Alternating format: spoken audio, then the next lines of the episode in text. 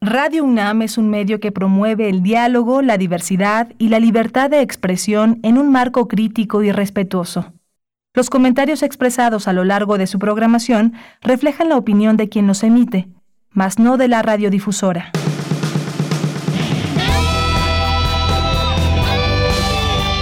Prisma RU. Relatamos al mundo.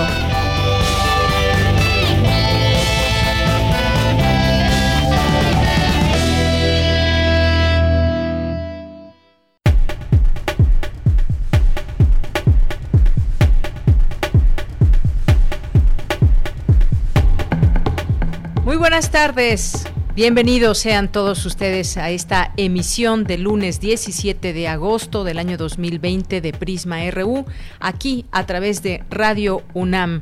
Muchas gracias por estar ahí presentes. Donde quiera que nos estén escuchando, les mandamos muchos saludos y como todos los días de lunes a viernes, les invitamos a que pasen a escuchar este programa, esta propuesta que tenemos para ustedes el día de hoy a través del 860 de AM y a través del 96.1 de FM, así como en nuestra página de internet www.radio.unam.mx. Muchas gracias por estar aquí con todos nosotros y vamos a dar inicio, por supuesto, mandando saludos y agradeciendo como todos los días que están trabajando nuestros compañeros desde Radio UNAM allá en cabina en Adolfo Prieto número 133, a Rodrigo Aguilar al frente de la producción, a Denis Licea en la asistencia de producción, a Socorro en los controles técnicos.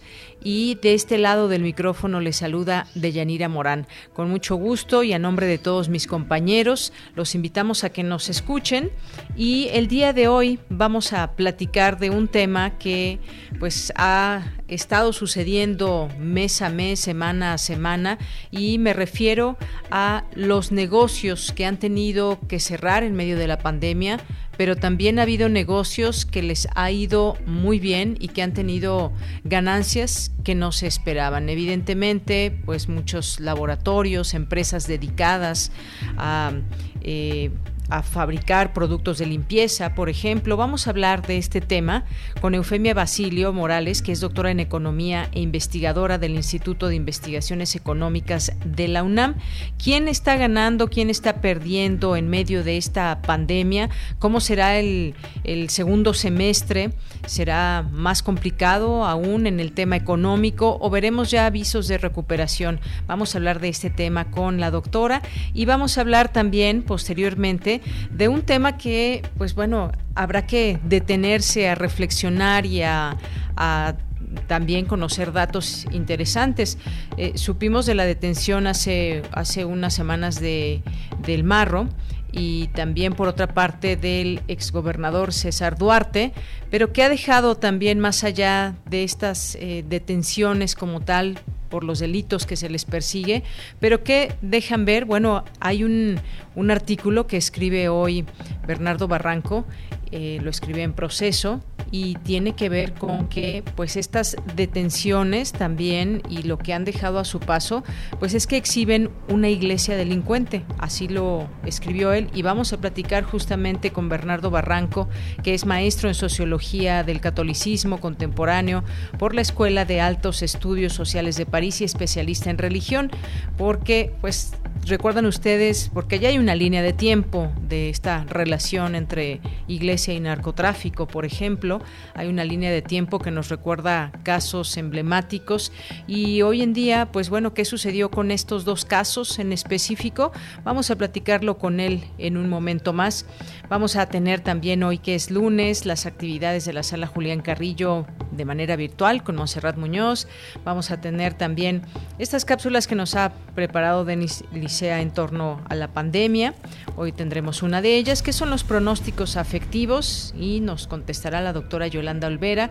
Vamos a tener también eh, información nacional e internacional con Ruth Salazar.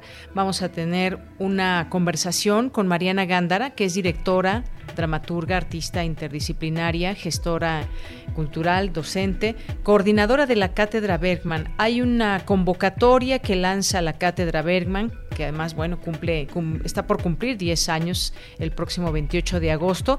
Y vamos a hablar de esta convocatoria para invitar a todos ustedes que nos escuchan.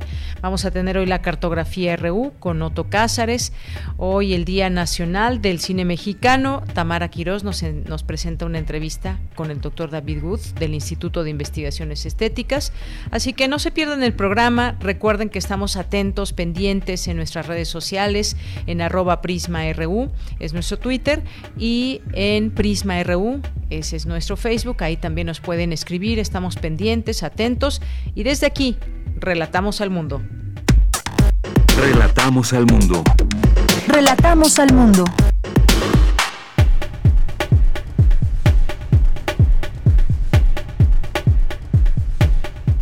En este lunes 17 de agosto se pueden salvar muchas vidas con el uso de cubrebocas, asegura Mario Molina, Premio Nobel de Química.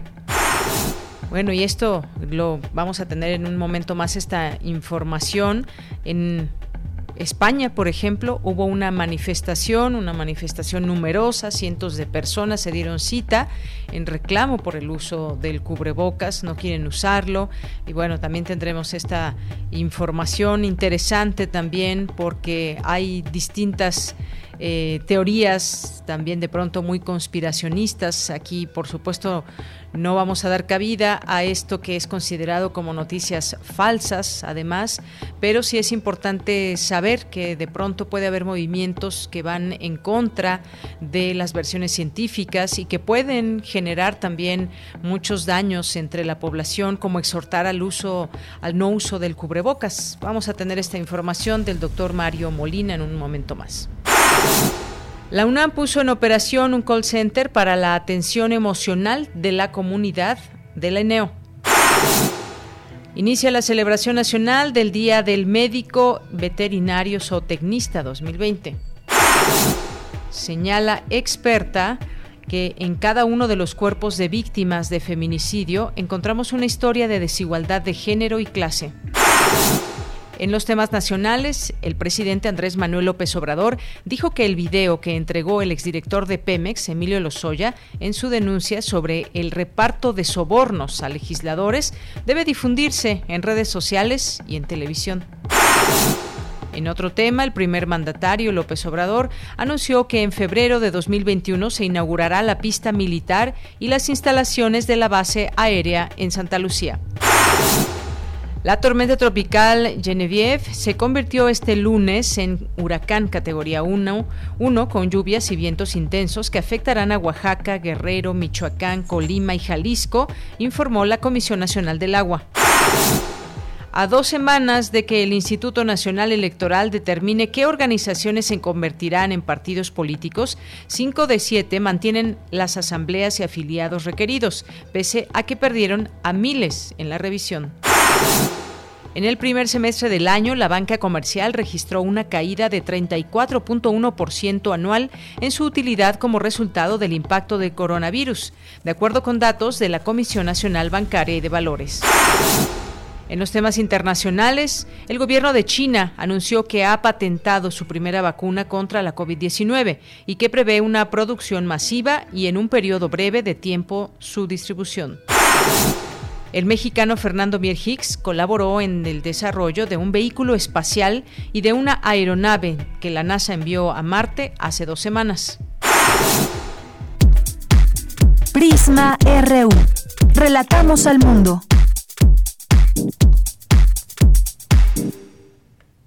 Bien, y la Secretaría de Salud reportó 522.162 casos confirmados de coronavirus al día de hoy, 56.757 fallecimientos. El fin de semana, la dependencia informó que Campeche, el estado de Campeche, es el primer lugar que ha logrado avanzar a color amarillo del semáforo epidemiológico. El gobierno de la Ciudad de México, en tanto, informó que 44 colonias de 14 alcaldías permanecen en semáforo rojo. Y en el Estado de México hoy reabrieron cines, teatros, museos, albercas y gimnasios. Esta mañana el presidente Andrés Manuel López Obrador señaló que si la vacuna rusa que empezará a aplicarse de, manera masiva en un mes demuestra ser eficaz y da resultados, establecería comunicación con el gobierno de Vladimir Putin y sería el primero en vacunarse. Mientras tanto, China aprobó la primera patente de una candidata a vacuna contra la COVID-19, aún en la tercera fase de pruebas que podría ser producida en masa. Pues esta es la información al día en torno al tema del coronavirus, en los números aquí en México y también a nivel mundial, ese tema de la vacuna. Campus RU.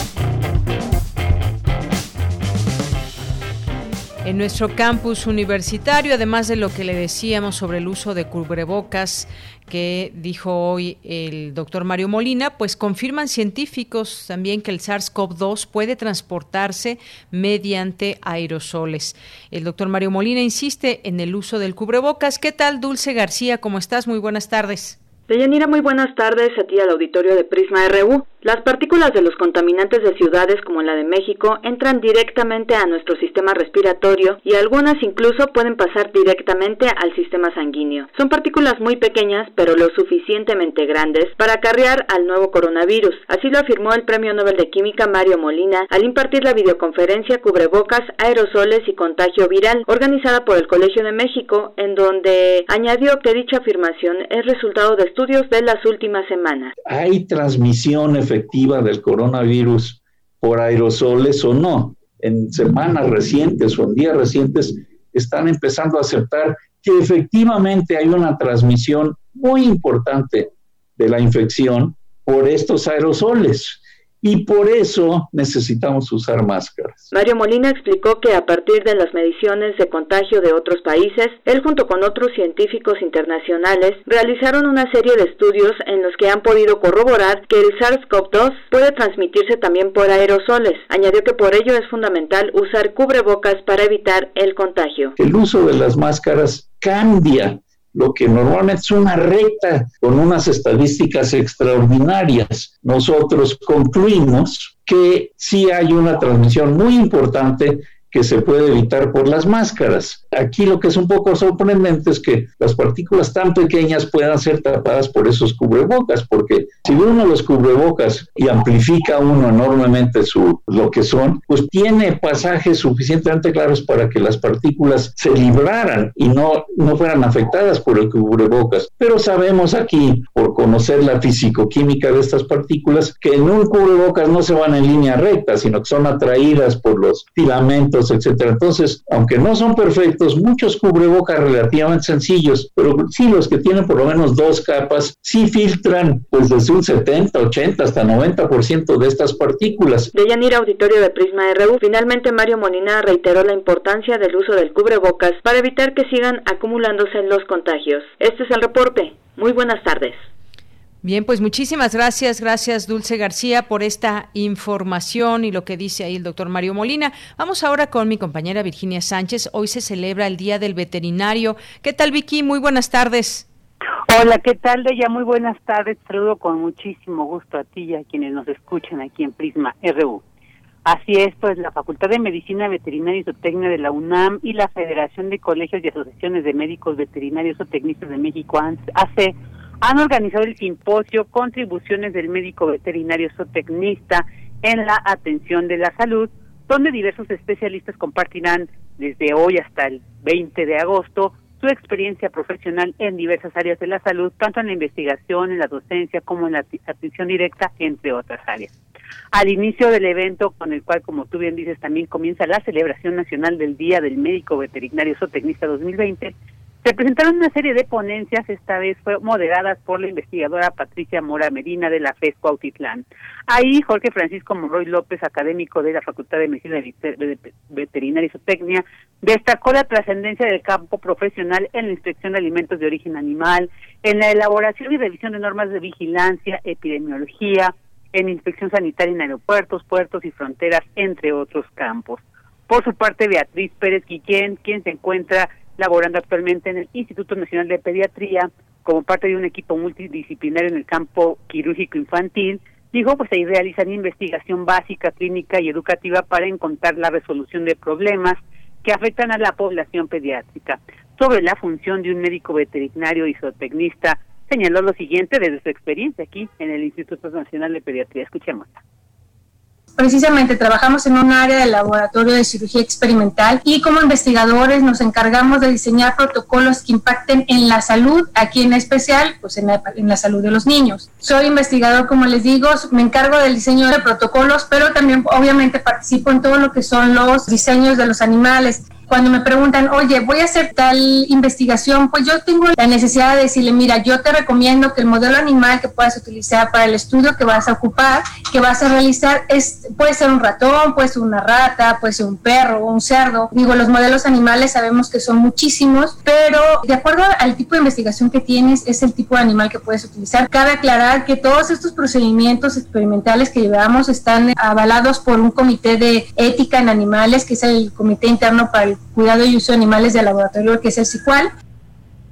Y bueno, en tanto, Diana Merino, especialista en etología clínica, destacó el sólido papel que tienen los médicos veterinarios dentro de la salud, no solo de todas las especies animales, sino también de la humana, y por ello las diversas especializaciones que se dan tanto por especies como por especialidades de tipo orgánica. En su caso, el área de salud en animales de compañía. Esto es lo que dijo al respecto directamente en el área de salud de animales de compañía, el área de medicina preventiva va a eh, identificar o trabajar diferentes rubros, principalmente en cuanto en el área de enfermedades eh, infectocontagiosas. Y aquí tenemos nosotros amplio conocimiento de cómo se comporta una enfermedad o un microorganismo de tipo viral, bacteriano, parasitario, cómo se transmite, si algún otro agente está involucrado, algún otro vector, algún otro animal está involucrado dentro de este contagio, pero también debemos de poner atención en diferentes enfermedades que tenemos dentro de los mismos animales de compañía. Enfermedades zoonóticas, que son aquellas que se transmiten de los animales al hombre, pero también antrozoonóticas, que son estas enfermedades que el hombre también puede transmitir a los animales y entonces generar todo un circuito en el cual el papel del médico veterinario va a ser fundamental para controlar y erradicar en un momento dado este tipo de enfermedades.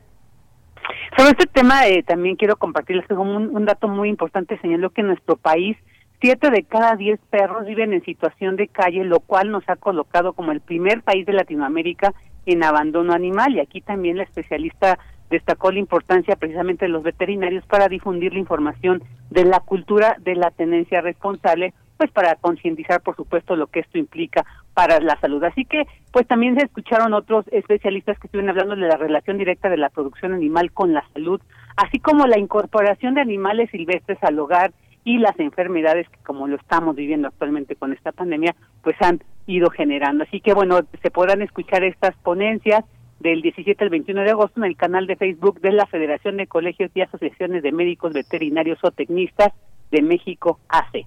Este es mi reporte de ella.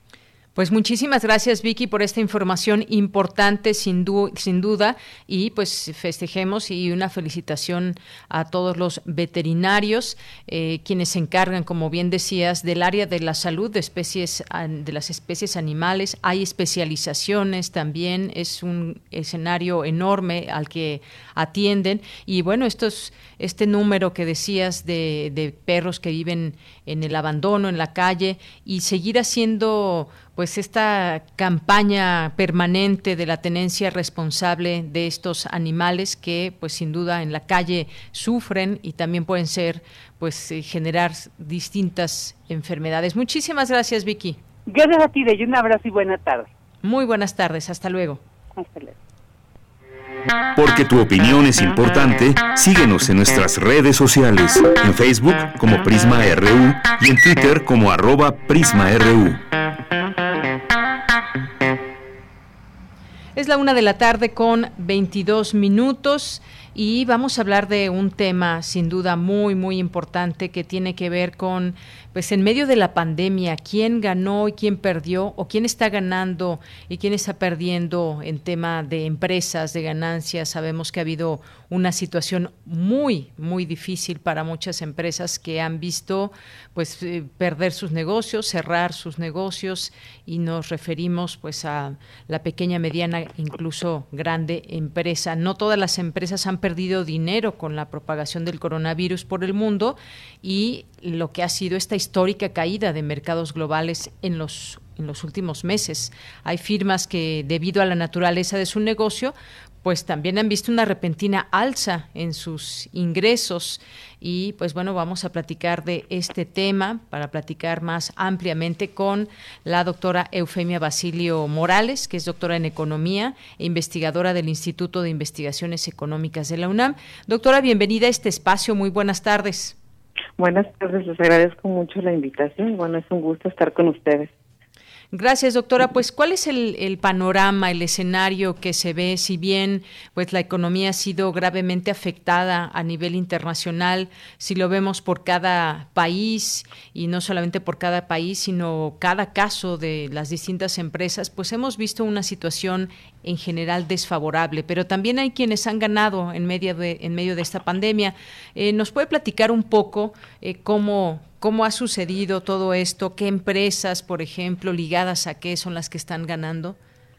Sí, pues bueno, como bien comentas, ha sido una situación muy dura donde, bueno, de entrada los que más han perdido son los trabajadores y como bien decías también, empresas que han cerrado y que estamos en un momento de preocupación, ¿no? A nivel mundial, pero pues si nos situamos en el caso de México es eh, preocupante que no haya... Eh, niveles de empleo como antes había, que haya pérdidas de plazas laborales y es un problema, ¿no? Realmente, pero también como bien comentabas al inicio, hay empresas que se han visto beneficiadas, si lo podemos llamar así, o a las que no les ha ido tan mal, ¿no? Podríamos decirlo. Podemos resaltar el caso de las empresas que se dedican a la compra-venta en línea, tales como Amazon, a las que distribuyen Internet, que sabemos que, bueno, dada esta situación, lo que hacemos muchos es home office, por lo tanto necesitamos eh, acceso a Internet, o utilizamos medios electrónicos, o bueno, tratamos de no salir y los que tienen la posibilidad hacen compras en línea y por lo tanto eh, compran o envían paquetes. Entonces, todo ese tipo de empresas han sido las que de algún modo eh, no se han visto tan afectadas, ¿no? Podemos llamarle así. También tenemos las de, bueno, las de streaming como Netflix o las que distribuyan ese tipo de contenido, que también, bueno, la gente ante esta situación muchas veces, pues también si se queda en casa tiene que explorar este tipo de opciones de entretenimiento ya que no hay otra forma de, de hacerlo, ¿no? Bueno, podemos hablar también de eh, la distribución de comida, aunque esta sí me atrevería a decir que no se ha visto tan beneficiada porque, bueno, los muchos restaurantes se han cerrado, algunos han eh, visto la opción de distribuir comida a domicilio, pero realmente no ha sido tan bien eh, recibir esta opción y no quizá porque no quedamos, ¿no? No digamos, bueno, optamos por eh, la vía de adquirir comida, pero bueno, también el tipo de eh, distribución o el que una vez le da miedo adquirir en línea alimentos y que esto a lo mejor eh, pueda perjudicarnos en el sentido del contagio y demás, también ha jugado en contra, ¿no? Bueno, también tenemos las empresas de comunicación en línea. Sabemos que ahora muchas de las reuniones o juntas son vía Zoom, eh, videoconferencias y tal, entonces es otro tipo de, empresas que también se ha visto beneficiada o como la tipo la compañía Slack en teletrabajo, que es una plataforma de mensajería instantánea y que de algún modo pues trata de enlazar, ¿no? Entonces, sí hay que tener en cuenta que quizá, digamos, o bueno, antes de decir esto, los pagos digitales, ¿no? También que muchas veces, pues bueno, tratamos de no salir y hacemos el pago en línea y tal, entonces son eh, de algún modo las que yo podría rescatar que se han visto beneficiadas en el contexto de eh, las empresas que pueden seguir operando, tienen que hacerlo y buscan la vía, ¿no? De algún modo, ya sea mediante el reparto de paquetería de los bienes o productos que encajen dentro de este tipo de eh, empresas que tienen la posibilidad, ¿no? Como decíamos, hay otras que desgraciadamente han quebrado y no han recibido eh, el apoyo para poder seguir laborando, ¿no? Pero hay otras, que era un poco la, la pregunta que me hacías, que han podido salir a flote, ¿no? Y son este tipo de empresas que tratan, digamos, de enlazarnos, ¿no? Eh, ya sea por internet, ya sea mediante eh, facilitarnos el pago, ya sea mediante la adquisición de bienes eh, que nos manden a casa y demás, ¿no? O la entretención, que también es una empresa que, que no le está yendo tan mal, ¿no? Claro, son empresas también, em, varias de las que usted menciona, muy grandes, que de hecho pues ya tenían ganancias, pero han repuntado aún más en estos, en estos meses donde mucha gente se mantiene en casa y en casa pues hay distintas actividades que generan también estar consumiendo distintos productos, como pues los ligados a, al cine, por ejemplo, con estas cadenas como Netflix y como algunas otras. Eh, entre los ganadores también se pueden identificar, y es que son varios varios ramos y es, esto es interesante, doctora. La industria químico-farmacéutica, por ejemplo, fabricantes de equipo médico diverso, farmacias, hospitales, médicos privados, eh, incluso las tiendas de abarrotes, eh, la industria empacadora, la refresquera, alimenticia, incluso también en algún momento pues vimos estos eh, comportamientos del consumo de bebidas alcohólicas, la cerveza, por ejemplo, pues obviamente todo ese estos alimentos ligados a la canasta básica, los productos de limpieza, incluso doctora, por ejemplo, las funerarias, las funerarias que han tenido también y digo tristemente un, repunte en sus servicios, en la adquisición de sus servicios por el número de personas que, fallecen. Ese es otro otro punto también. Es cierto, como bien comentas, bueno, ha habido compras y antes de cuando daba inicio la pandemia recordemos las compras de pánico no entonces es cierto no hay empresas eh, que se han visto beneficiadas de algún modo y como bien comentas también la cuestión de eh, farmacias porque pues sabemos que no está bien automedicarnos pero muchos piensan que pues hay que prevenir y entonces eh, se dan a la tarea de adquirir vitaminas o medicinas por si algo pasa que digo no no está bien del todo, pero es cierto, ¿no? Esto ha disparado las compras en farmacéuticas o, eh, como bien comentas, y los que tienen la posibilidad de hacerlo, eh, eh, médicos privados, ¿no? Que de algún modo ante el temor y el problema este que tenemos encima y no sabemos bien a bien qué hacer y no hay una cura y no hay una vacuna, la gente piensa en prever, ¿no? Alguna ocasión oía que muchos están comprando tanques de oxígeno y los tienen almacenados, ¿no? dice, bueno, no sé qué va a pasar, pueden saturarse hospitales y tal. Entonces, un poco esto también ha disparado eh, las compras o que ciertos bienes no hayan perdido, ¿no? Si podemos llamarle así, o ciertas empresas que se dedican a esto. O como también decías, los eh, supers o las tiendas o las eh, los grandes consorcios de que se encargan de la venta, ¿no? De, de bienes y de servicio básico. Entonces, creo que estos han sido los que no han perdido de algún modo se han visto beneficiados porque también vemos que los precios se han disparado, ¿no? A lo mejor algo que nos eh, resultaba barato antes ahora no lo es, sin ir más allá eh, el gel, los cubrebocas, el alcohol, son cosas que han disparado su precio y que bueno, las empresas que también entiendo que dirán, bueno, tenemos que sacar lo que se agotó a una velocidad mayor y nos implica más costos, pero de algún modo pues, tienen una mayor ganancia, ¿no? Con todo claro. Pues así es, es mm, quienes ganan, quienes pierden en todo esto. Decía usted también, pues, por ejemplo, la comida para llevar en todo este tiempo y ligado a eso, pues están, eh, pues las aplicaciones. Detrás de eso también está Internet, el uso de estos eh, productos específicos también de nuevas tecnologías que han sido eh, consumidos grandemente por todos nosotros quienes estamos eh, también dentro de esta situación y buscamos algunas otras vías para, eh, para el consumo. Y hablando del consumo también, eh, doctora, pues es interesante también cómo, cómo ha sido ese consumo de personas que quizás eh, pues han visto afectada su economía, pero pues tienen que seguir finalmente consumiendo, sobre todo las eh, consumo de primera necesidad y pues ya se abrieron algunos eh, lugares, centros comerciales eh, con todas las medidas. Poco a poco empiezan a abrirse también los servicios turísticos, aunque va muy lento. Quienes han visto gravemente afectados son, por ejemplo, aerolíneas, el transporte, por ejemplo, el transporte de autobuses al interior de la República, por ejemplo, también son sitios públicos y que mucha gente pues no tiene aún la plena confianza de estar viajando, aunque nunca ha parado esta actividad, pero, pero ha disminuido también. ¿Cómo es ese eh, consumo, eh, doctora, quizás de la población? ¿Un poco más, eh, se va con más tiento, va, a ser más cuidado? Estaba viendo que el buen fin, famoso buen fin que de pronto se ha implementado, pues no durará un fin de semana, sino una semana completa. Ya hay esfuerzos por diversificar también el consumo. ¿Cómo, cómo es este consumo de la gente ante la pandemia?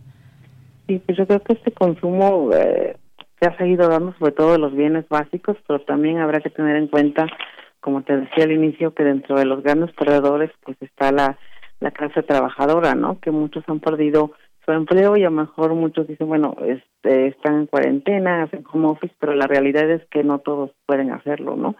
y que tienen que salir día a día y que tienen que tomar un transporte público y que eso realmente es un problema pensando en que pues si no tienen ingresos, si no van a trabajar, no tienen para eh, gastar, ¿no? En lo básico. Entonces, el consumo, como decíamos, de bienes básicos no ha mermado, aunque si bien es cierto hay otros que están visto afectados, como decíamos, las aerolíneas, el transporte o eh, los viajes que se pueden hacer a otro país, estado y demás, creo que eh, se trata un poco de reactivar un tanto eso, el consumo y la economía en cuanto a la problemática que estamos viviendo actualmente, pero yo creo que sí debemos irnos como eh, poco a poco, ¿no? Porque, como digo, si bien es cierto que hay actividades que no podemos dejar de hacer, como salir a trabajar y como comprar lo básico, también es cierto que ahorita entiendo que a lo mejor lo del buen fin es para tratar de reactivar, pero hay que tener también mucho cuidado con eso, ¿no? Porque eh, pensar en las aglomeraciones o que mucha gente vaya ahí o vea promociones, sabemos que a pesar de que se trata de mitigar un poco esto con las medidas que se están haciendo en todos los autoservicios, a veces pues eh, es inevitable, ¿no? Entonces creo que sí hay que tener muy en cuenta, algunos decían es más importante reactivar la economía y la salud pues pasa un segundo término, pero yo creo que no, no hay que tener mucho cuidado con esto, eh, apoyar quizá a los pequeños empresarios y también a las personas que no tienen los ingresos eh, suficientes o están ante la pérdida de un trabajo y tal, porque a lo mejor los bienes puntuarios o las cosas que pueden verse como reactivación o el abrir ya los cines o otras vías de entretenimiento, creo que no es lo idóneo en estos momentos, ¿no? Bien, bueno, pues ahí está este, este panorama, quiénes ganan, quiénes pierden en esta pandemia, cómo ha cambiado también el consumo de la gente, es interesante, el pasar más tiempo en casa implica pues un cambio de ciertas eh, formas de consumir distintos servicios y esto pues es parte de esta normalidad que hoy eh, que hoy enfrentamos todos y que sin duda esto puede nuestra forma de consumo beneficiar o perjudicar a empresas. Poco a poco pues se va reactivando la economía. ¿Cómo, ¿Qué escenario ve, por último, le preguntaría esto, doctora, qué escenario ve para este segundo semestre de 2020? Pues bueno, realmente eh, es poco alentador y a veces no da gusto decir estas cosas, pero sabemos que la economía ha entrado en recesión que hay niveles muy bajos de crecimiento y creo que esto es una preocupación central del gobierno que pues también entendemos que, dice bueno hay que reactivar y tratar de volver a la normalidad lo más pronto posible no pero realmente creo que esta eh, pandemia que aún no termina y que yo considero que no eh, estaremos terminando hasta que no haya una vacuna va a ser larga no y quizá eh, las previsiones no son eh, alentadoras en el corto plazo, seguramente saldremos avante, pero hablaremos quizá de ya inicios o mediados del siguiente año, ¿no? Para poder pensar en que se puede reactivar y sea poco a poco. Como te comenté, yo creo que ponderar la salud ante todo y porque de otro modo regresaremos atrás, ¿no? Si estamos eh, de alguna manera aplanando la curva y se vuelve a regresar y reactivar muy rápido, volverá a pasar lo mismo, ¿no? Entonces, creo que va a ser lenta la recuperación, que quizá no prevemos una un crecimiento a, a corto plazo ni a lo mejor mayor generación de empleos, pero que pues no hay que, digamos, perder eh, la senda de tener claro el objetivo, ¿no? Avanzar poco a poco y no es una un trabajo nada más de una eh, persona o un presidente o una empresa, o, no, sino es una cuestión de todos que, que tendremos que hacer para finalmente poder salir avante de esto, ¿no? Así es. Hay un este escenario, hay que ser eh, claros, no es un eh, escenario tremendo eh, de buenas noticias, digamos, pero pues poco a poco se podría salir de ello. Hoy en una entrevista un gobernador, el gobernador de Colima, decía que la economía de plano va al colapso y daba un escenario ahí bastante, bastante fuerte. ¿Qué opina de esto, doctora? sí, pues digo, de repente no es tan bueno hacer esas previsiones desalentadoras, pero sí, yo también he oído que a nivel mundial, ya no hablo solo de México, esta crisis, eh, decían, van a tardar 15 años en recuperarse, ¿no? De todo lo que se ha perdido a nivel empleos eh, y de crecimiento y demás, ¿no? Entonces, sí, realmente, eh, pues digo, pero en este momento no hay mucho eh, que proyectar, ¿no? Es decir, ahorita no podemos decir, bueno, ya se reactiva, seguimos igual y tal, ¿no? Porque como te digo, hay que pensar en un momento en la salud ante todo, en poder estabilizar esto y luego empezar, ¿no? No sé si de cero, pero sí empezar, aunque sí es cierto que esto nos ha pegado muy duro y más, recordemos que nosotros ya veníamos de un crecimiento cero en el año pasado, entonces aún más difícil, ¿no? Pero digo, tampoco me gusta sonar desalentador, decir, bueno, ya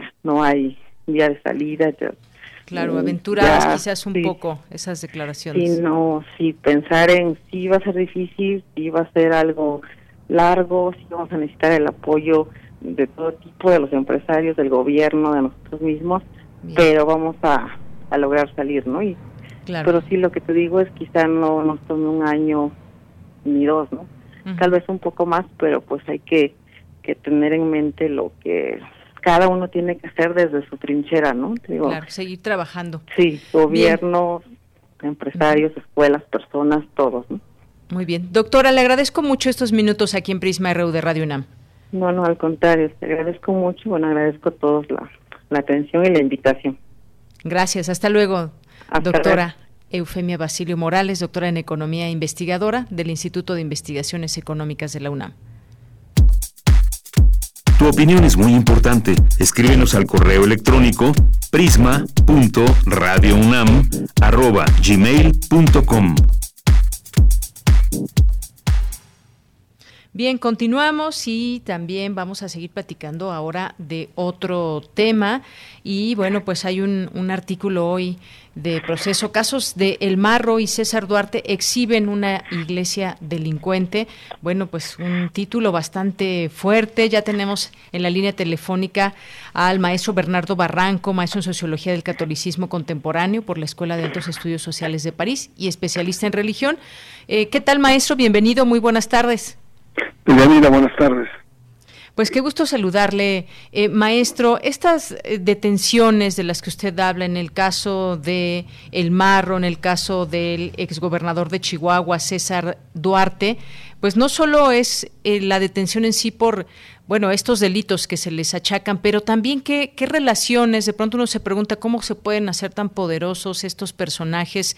Eh, muchas veces se compra a la policía, a la policía municipal, estatal y hasta federal, pero incluso de pronto también en otros escenarios puede incluso estar presente la Iglesia Católica. Me gustaría que nos platicara un poco de este tema. Sí, eh, mira, el, em, las detenciones tanto de, del Marro como de César Duarte en Chihuahua eh, nos plantean que había un conjunto de colusiones con la Iglesia Católica. En el caso del Marro, es, eh, son donativos eh, en especie, terrenos, donaciones, edificios, etcétera. Y en el caso de Duarte hay una relación política muy estrecha. Aquí contigo he conversado que el mismo César Duarte en una gran ceremonia entregó su gestión, su familia y el Estado al Sagrado Corazón de Jesús y la Inmaculada Virgen María en una ceremonia fastuosa. Eh, bueno, se, se plantea que hay, un fondo secreto, hay bonos de hasta 700 mil pesos mensuales que eran otorgados a diferentes miembros del clero en Chihuahua. En ambos casos, los obispos, eh, eh, ya sea el obispo de Chihuahua como el propio obispo de mm, Celaya, Benjamín Castillo eh, Palencia, han salido en defensa.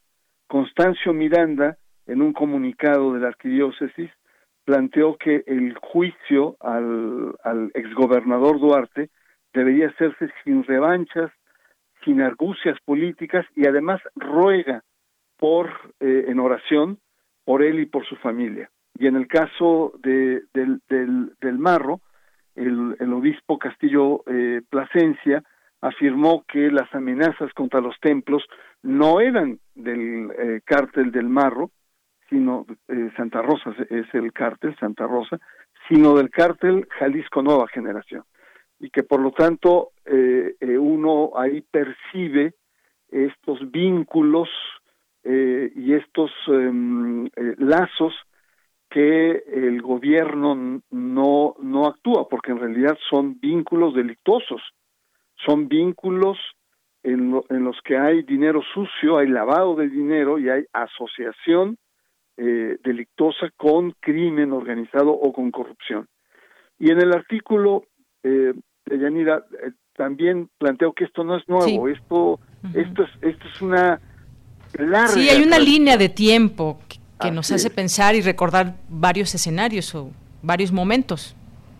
Efectivamente, no, nos podemos remontar lo más corto al 93, mayo del 93, cuando es asesinado el, el cardenal eh, Posadas Ocampo, en una situación que aún no está muy clara, y que lo, lo que ha salido es que eh, en, eh, cuando era eh, obispo en Ciudad Juárez recibió eh, del crimen organizado de los hermanos Arellano Félix una gran cantidad de dinero en la que construyó casas sacerdotales y también el seminario y llevaba una, una vida de príncipe. Eh, eh, ese mismo año el propio nuncio en ese momento, eh, Girolamo Prigione, recibe en su casa, en la nunciatura, en una sede diplomática, a los hermanos Arellano Félix para aclarar cuestiones del, uh, del, del, incidente, del asesinato. Eh, después tenemos vínculos en, ya en el, en el presente siglo, en, en el caso que se llamó en aquel entonces el, las famosas narcolimosnas, en donde la iglesia uh -huh. llega a reconocer que recibe dinero, sí. que recibe dinero, incluso un eh, miembro de la iglesia del alto clero en ese momento, el secretario de la conferencia del episcopado mexicano, llega a, dinero, llega a decir que ese dinero cuando ingresa a la iglesia se purifica porque va a obras buenas y piadosas. Entonces, uh -huh. el tema no es nuevo, el tema es cíclico, y como bien lo señalabas, si el crimen ha penetrado los diferentes, las diferentes estructuras de gobierno, militares, medios de comunicación, partidos políticos, eh, eh, empresas y empresarios, no hay por qué no suponer que también ha penetrado las estructuras religiosas. Claro, es sin duda un, un, asunto, un asunto grave, podríamos decir de alguna manera.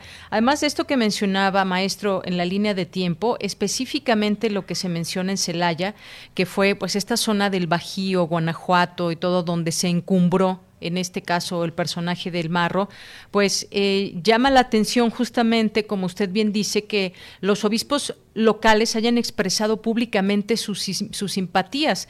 Esto, digamos, ¿qué significa para, digamos, para, eh, para la propia iglesia? ¿Cómo se le puede ver desde, desde afuera la iglesia? O en el caso del arzobispo de Chihuahua, donde pues bueno, eh, dijo que ante la detención de, este personaje, del exgobernador, que pedía un proceso justo para el exgobernador, casi como, como defendiéndolo. Esto sin duda pues no, no se ve bien desde el exterior si vemos esta forma de actuar de, de la iglesia, porque lo que, lo que se quisiera es que estos, este tipo de personajes, ya sea políticos o, o criminales, eh, pues sean detenidos y, y, paguen por lo que eh, le hacen y que es un daño a la sociedad muy grave.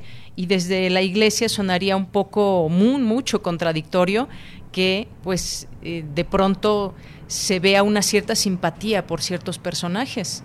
¿Afecta a la iglesia, maestro? No, por supuesto que la afecta y la ha afectado.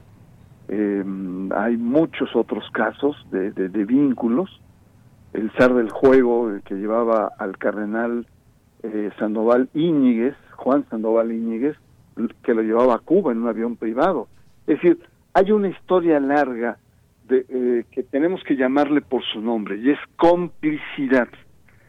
Eh, en el caso de, del obispo de, de, Chihuahua, Miranda, Constancio Miranda, es un eh, obispo que viene de una larga trayectoria de cercanía con el grupo Atlacomulco. Él estuvo varios años ocho, diez años en, en el Estado de México. Él casa incluso a Enrique Peña Nieto. Es decir, hay que rastrear la historia de estos personajes para ver esta imbricación que hay entre la política, la iglesia, el poder y eh, recursos, muchos de ellos mal habidos. Y en este caso, eh, creo que uno de los temas de fondo es eh, la pregunta si los gobiernos, son capaces de aplicar la justicia. Es decir, si en Chihuahua, que se detectan estos bonos millonarios subterráneos, van a ser denunciados y va, y va a haber una aplicación de la ley, o en el caso de estos donativos en Celaya, las autoridades van a aplicar la ley.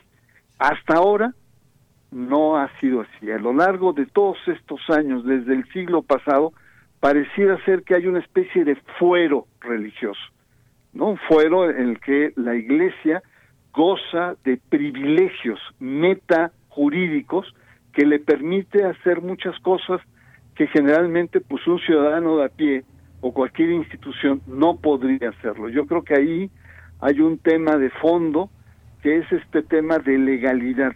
El Estado va a atreverse a tocar a estos príncipes, a estos gran, a estos jerarcas de la Iglesia a que hagan lo que quiera, incluso delinquiendo, ¿no? Que es también muy vinculado al tema de la pederastia. Pareciera ser que no, lamentablemente, que no se atreven a abrir un frente de confrontación con una estructura religiosa tan poderosa en México y en América Latina como es la Iglesia Católica.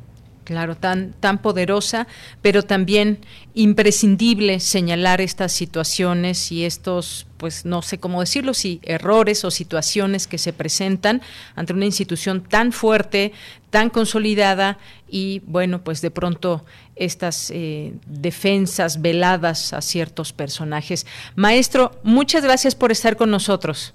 Al contrario, Deyanira, un abrazo. Un abrazo para usted también, hasta luego.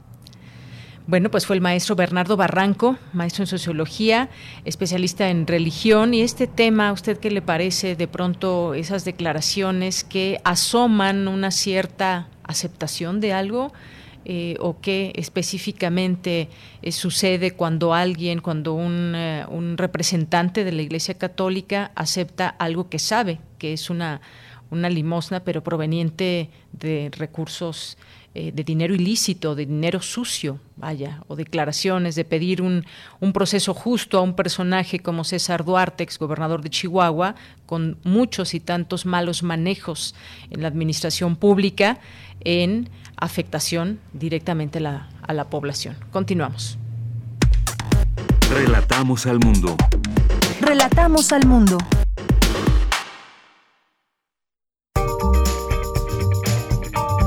Sala Julián Carrillo presenta.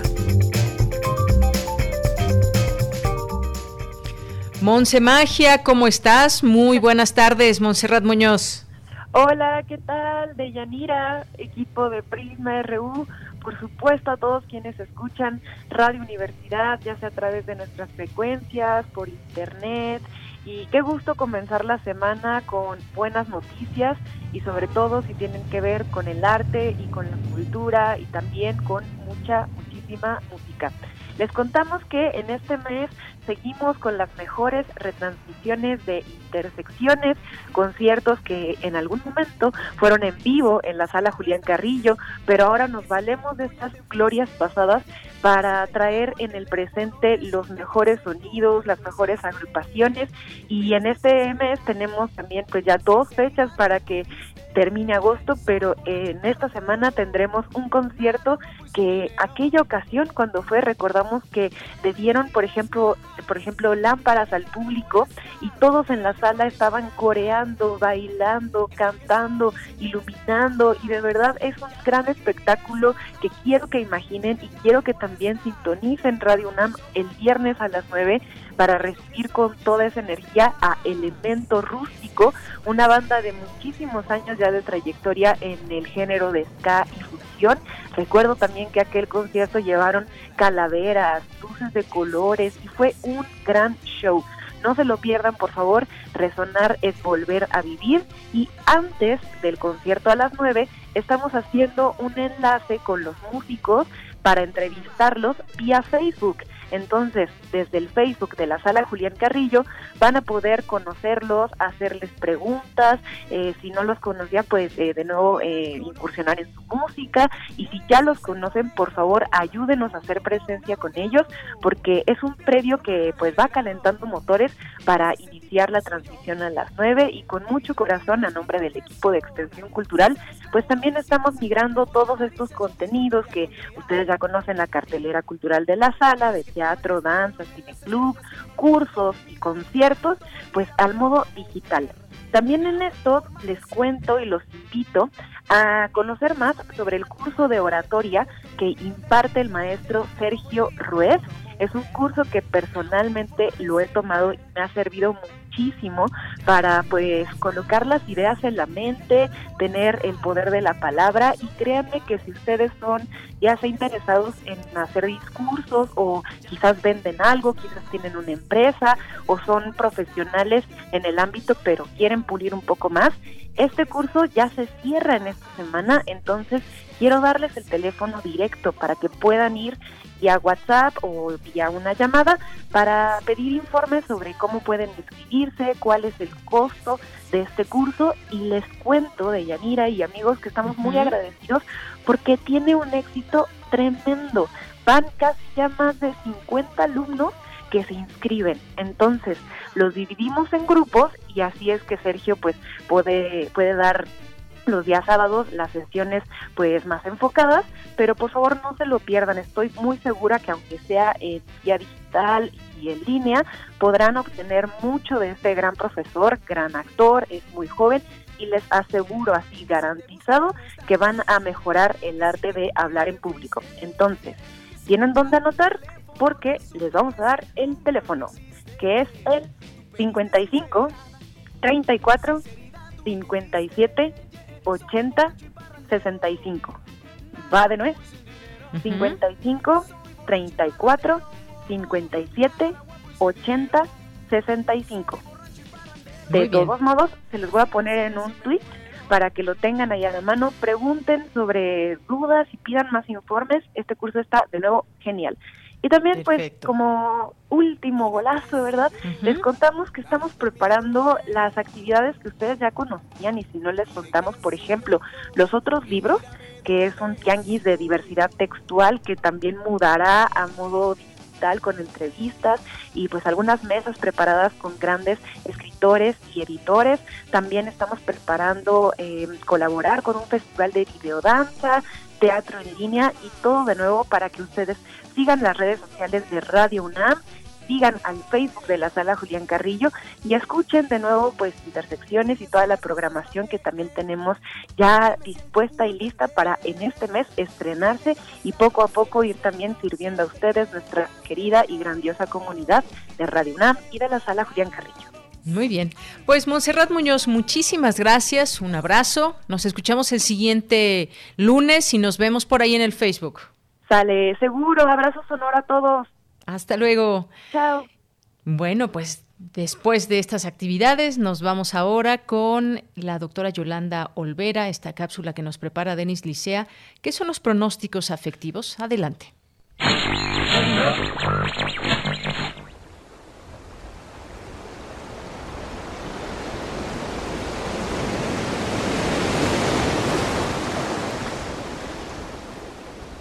Yolanda Olvera López, psicóloga, egresada de la Universidad Nacional Autónoma de México, profesora del Instituto Politécnico Nacional de la Escuela Superior de Medicina.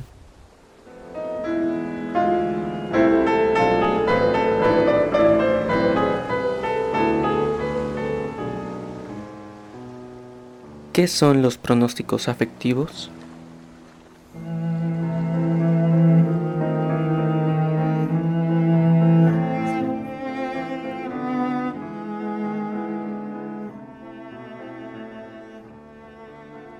Mira, los, eh, los pronósticos afectivos es un concepto desarrollado por el doctor Daniel Gilbert y son cambios emocionales de cómo las personas nos vamos preparando emocionalmente para las nuevas situaciones o para los cambios de la, de la vida cotidiana.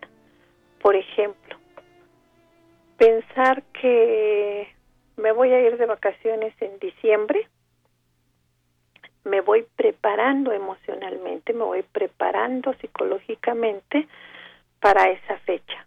O de que voy a comprar los boletos, desde ese momento comienzo a disfrutarlos. O voy preparando la maleta e igual comienzo a disfrutarlos. Y también lo contrario. Si pienso que esto no se va a acabar, si pienso que puedo contagiar a mi familia, si pienso que voy a perder mi trabajo o que ya es el fin, entonces me predispongo, me voy a poner con mucho miedo, nerviosa, ansiosa y tiendo a la depresión, ¿no? Que, que así es el proceso, ¿eh? Primero va el miedo, después va la ansiedad, después ya van los sentimientos de soledad y la depresión, ¿no? Entonces, Daniel Gilbert habla de estos pronósticos afectivos, de cómo de pensar, de imaginarnos, y que tiene que ver mucho con la autocharla de lo que nos decimos, nos vamos predisponiendo. Entonces, ¿qué tenemos que hacer? Pues vamos a ir promoviendo los estilos resilientes, los, los estilos eh, adaptativos, ¿no? decir, va, más bien vamos viendo que ya vamos avanzando, que muy probablemente salga una vacuna, que el próximo año tendremos varias opciones y que esto es temporal y que en nuestro país están dando las condiciones de esta infraestructura hospitalaria para seguir atendiendo a las personas que lo requieren. No hemos tenido casos en donde se rechacen a los pacientes. Les dicen que hay otros hospitales, que hay lugares y todos los días estamos viendo dónde hay más espacios. Entonces, esto nos tiene que dar tranquilidad, pensar los pronósticos afectivos es pensar que vamos a salir de esto, que vamos a salir bien, que estamos innovando comportamientos, conductas, estados de ánimo y que no estamos solos, ¿no? Que todo el mundo estamos así y que nos estamos apoyando que somos un equipo y que vamos, vamos a salir. Promover estos estilos, promover los pronósticos afectivos, promover el, lenguaje emocional que nos fortalece.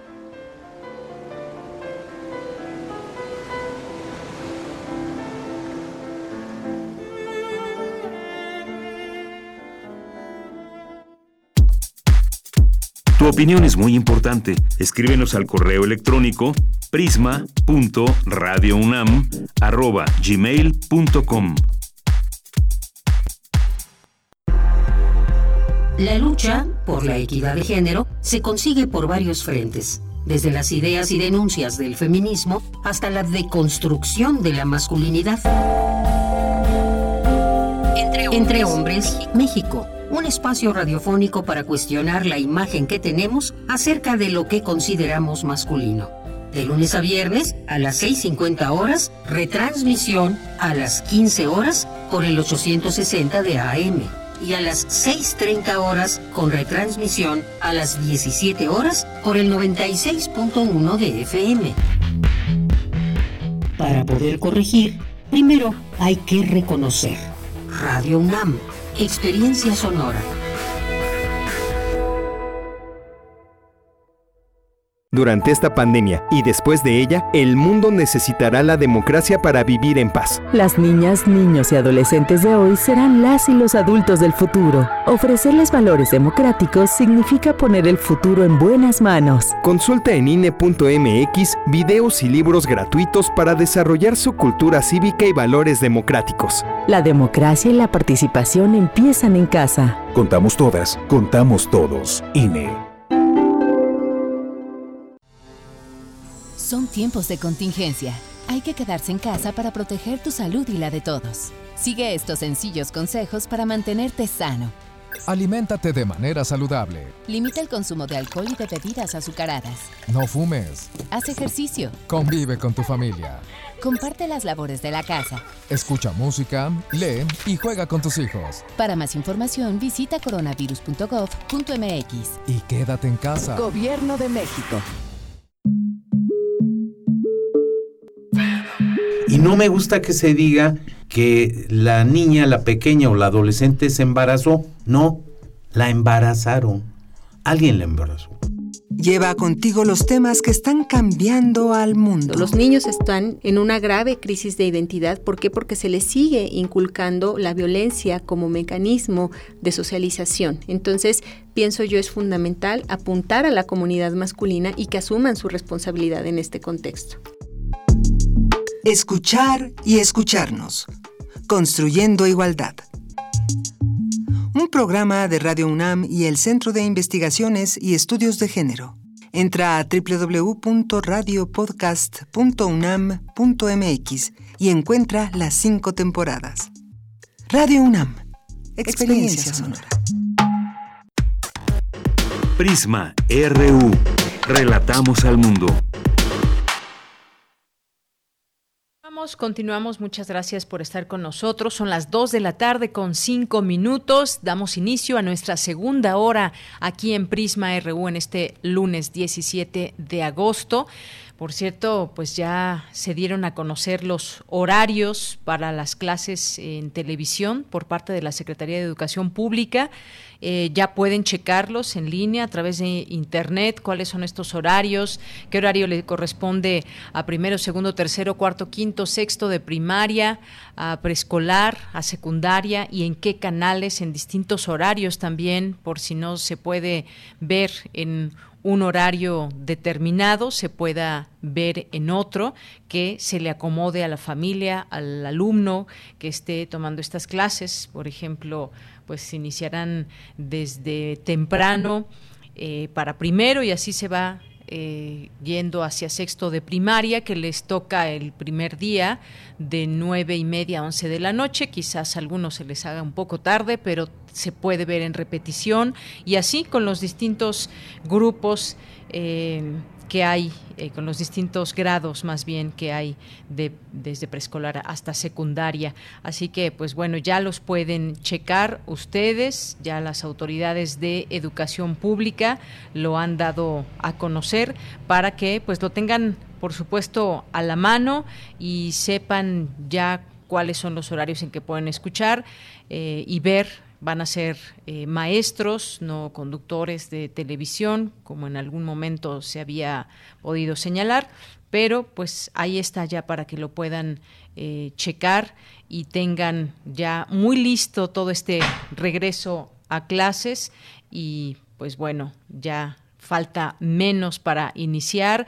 Hay también algunos eh, señalamientos de padres de familia de Oaxaca, coinciden que no han tenido información sobre inscripciones, sobre el inicio de curso. Bueno, pues es una labor enorme para que todos estén eh, bien informados de cómo, cuándo, dónde será todo este, este proceso y también todo ya está dispuesto a través de, de Internet.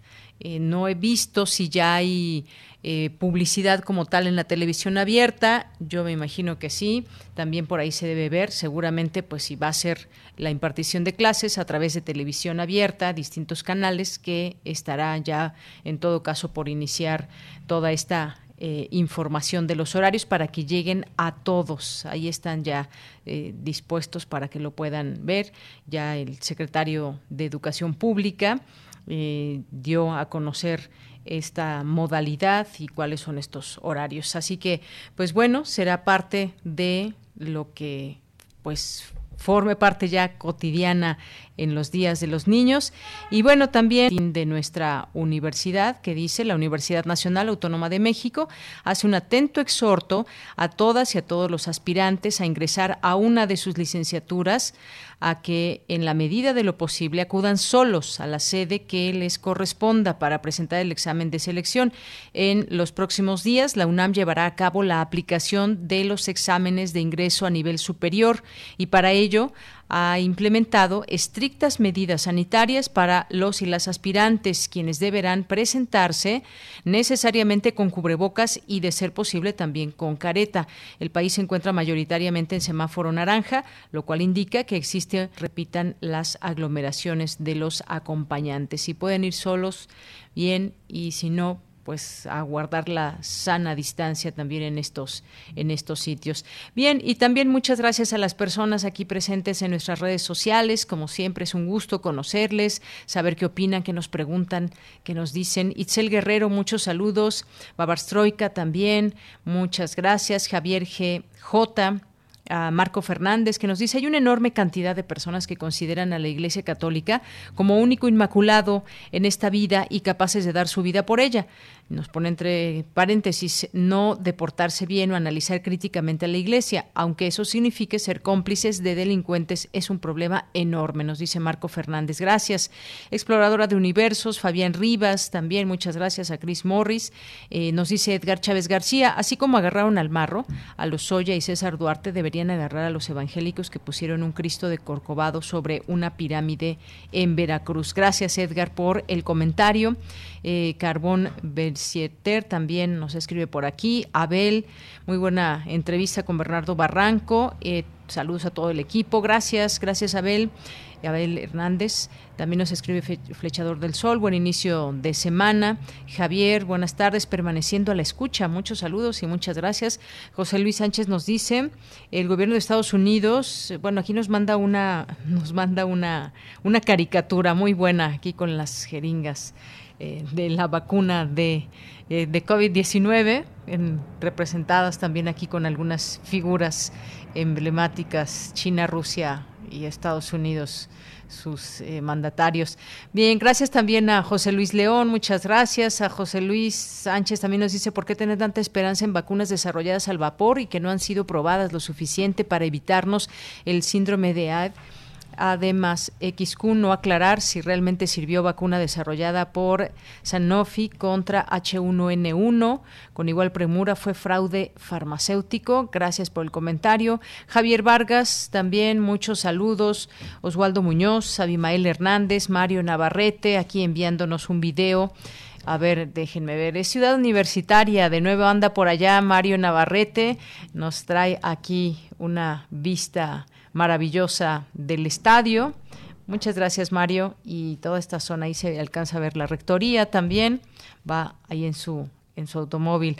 Guerrero también muy pendiente de la emisión, muchísimas gracias. José Ramón Ramírez nos dice excelente inicio de semana, abrazos a todos eh, que realizan tan importante revista universitaria comunicativa. Saludos hasta Oaxaca, José Ramón. Ya me, acuerdo siempre que nos estás escuchando desde allá. Gracias por esa sintonía. Eh, a nuestros amigos de la Cátedra Bergman, que en un momento más platicaremos con ellos. Otto nos va a platicar, dice, ay, se me acaba de cambiar esto. Bueno, ahorita vamos a, a vamos A escuchar su cartografía en un momento más.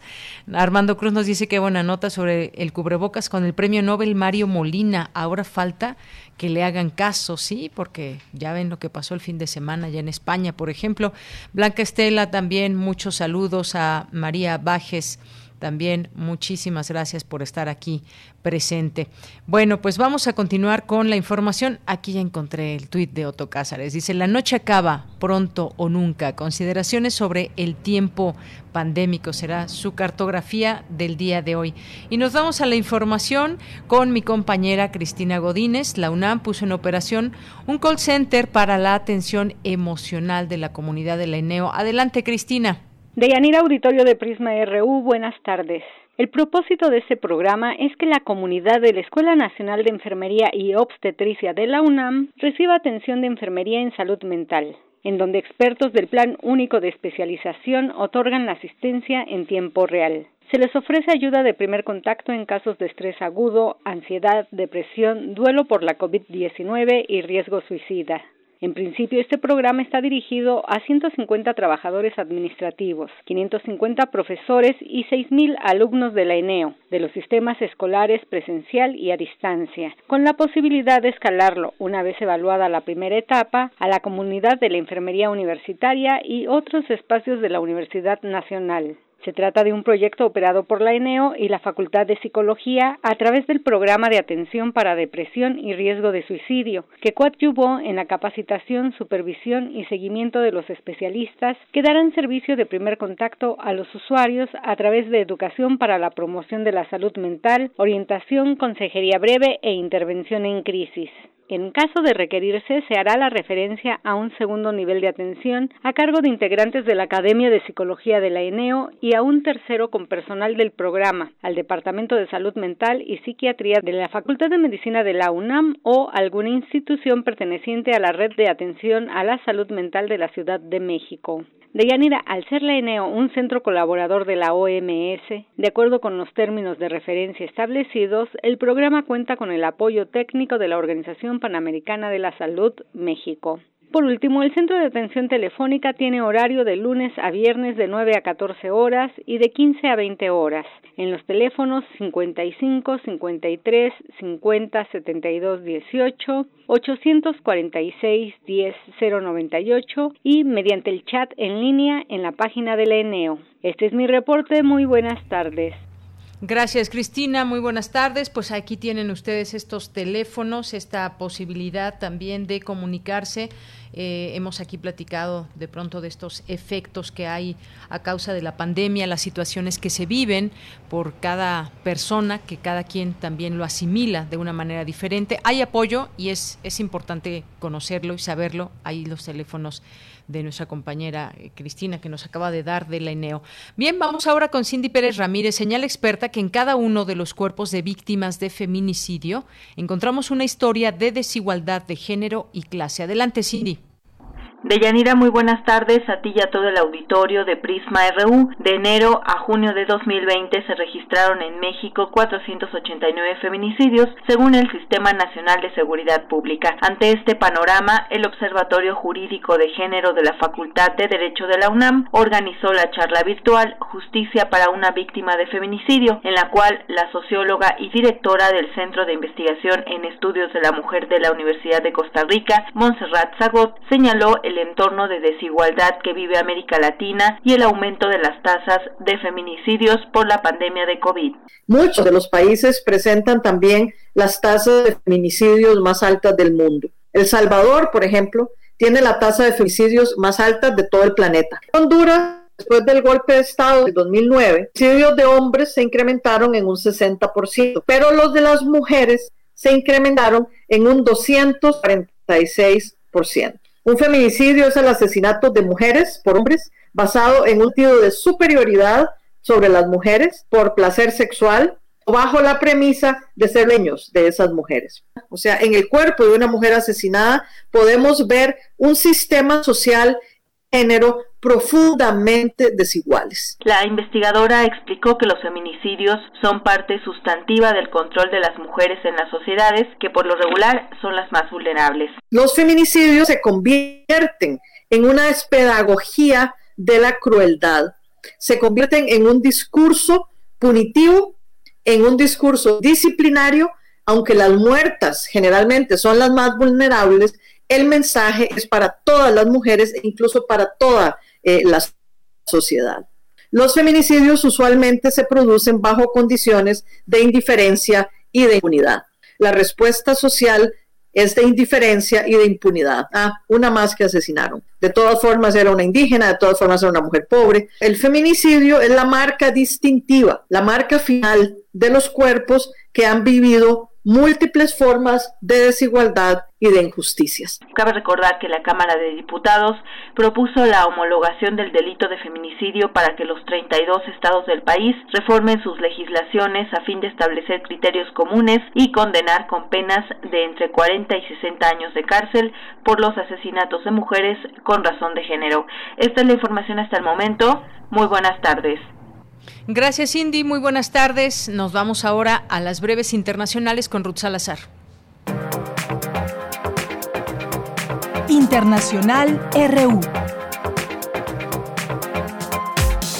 India superó la barrera de las 50.000 muertes por COVID-19, que se propaga en pequeñas ciudades, pueblos y áreas rurales, donde predomina una fuerte estigmatización de los enfermos y cuyos sistemas de salud son frágiles.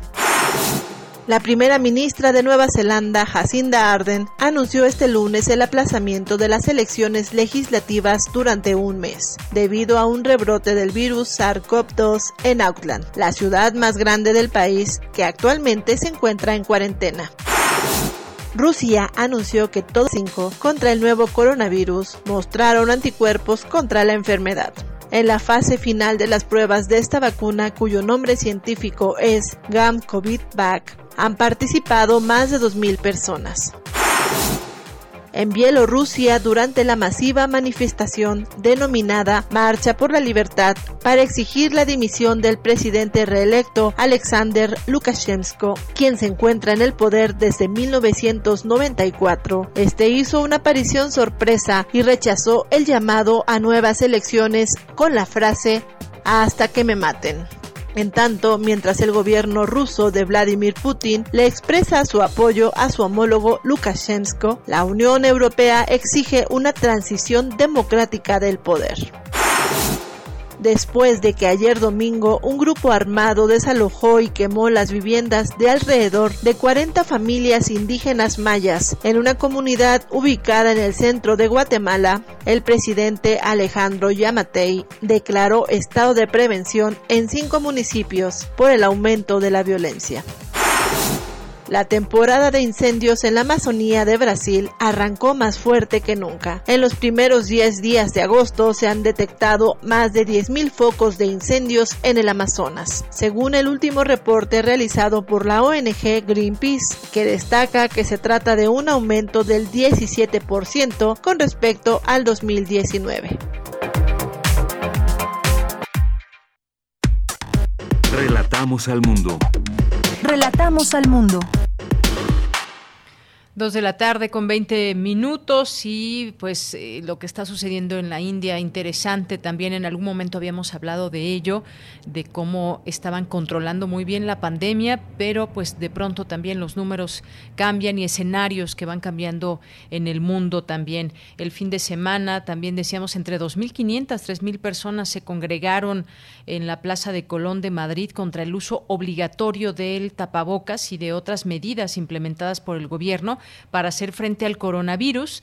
Los manifestantes consideraron o consideran que las mascarillas son una auténtica tortura y culpan a las autoridades de crear una falsa pandemia. Uno de los promotores fue el cantante Miguel Bosé que también se ha manifestado en contra en contra de las vacunas y de y de la 5G también que pues entre distintas cosas hay gente que lo ha ligado a todo esto de eh, de este tema de la telefonía con este virus. Esta jornada comenzó con bajo la enorme bandera española en la Plaza de Colón y llevaban pancartas en donde se leía, por ejemplo, el virus no existe, las mascarillas matan o no tenemos o no tenemos miedo. Gente que viajó de distintos lugares de España para ser parte de esta de esta manifestación. Hubo reacciones también, por supuesto, en contra, crítica de parte de autoridades, donde decían que, pues bueno, lo que está haciendo posible que eh, se eviten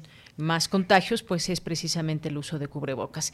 Bien, nos vamos ahora a otro tema. Vamos a platicar de la Cátedra Bergman, que cumplirá ya en unos días 10 años. Está en la línea telefónica Mariana Gándara, que es directora, dramaturga, artista interdisciplinaria, gestora eh, cultural y docente, coordinadora de la Cátedra Bergman. ¿Qué tal, Mariana? Mucho gusto en saludarte. Muy buenas tardes. Igualmente, Yanida, ¿cómo estás? Muy bien, muchas gracias. Pues me gustaría que nos platiques un poco de una convocatoria importante que habrá de parte de la Cátedra Bergman en Cine y Teatro de la UNAM. Cuéntanos. Pues lo que sucede es, como ya adelantabas, estamos de manteles largos. El 28 de agosto la Cátedra Bergman cumple 10 años.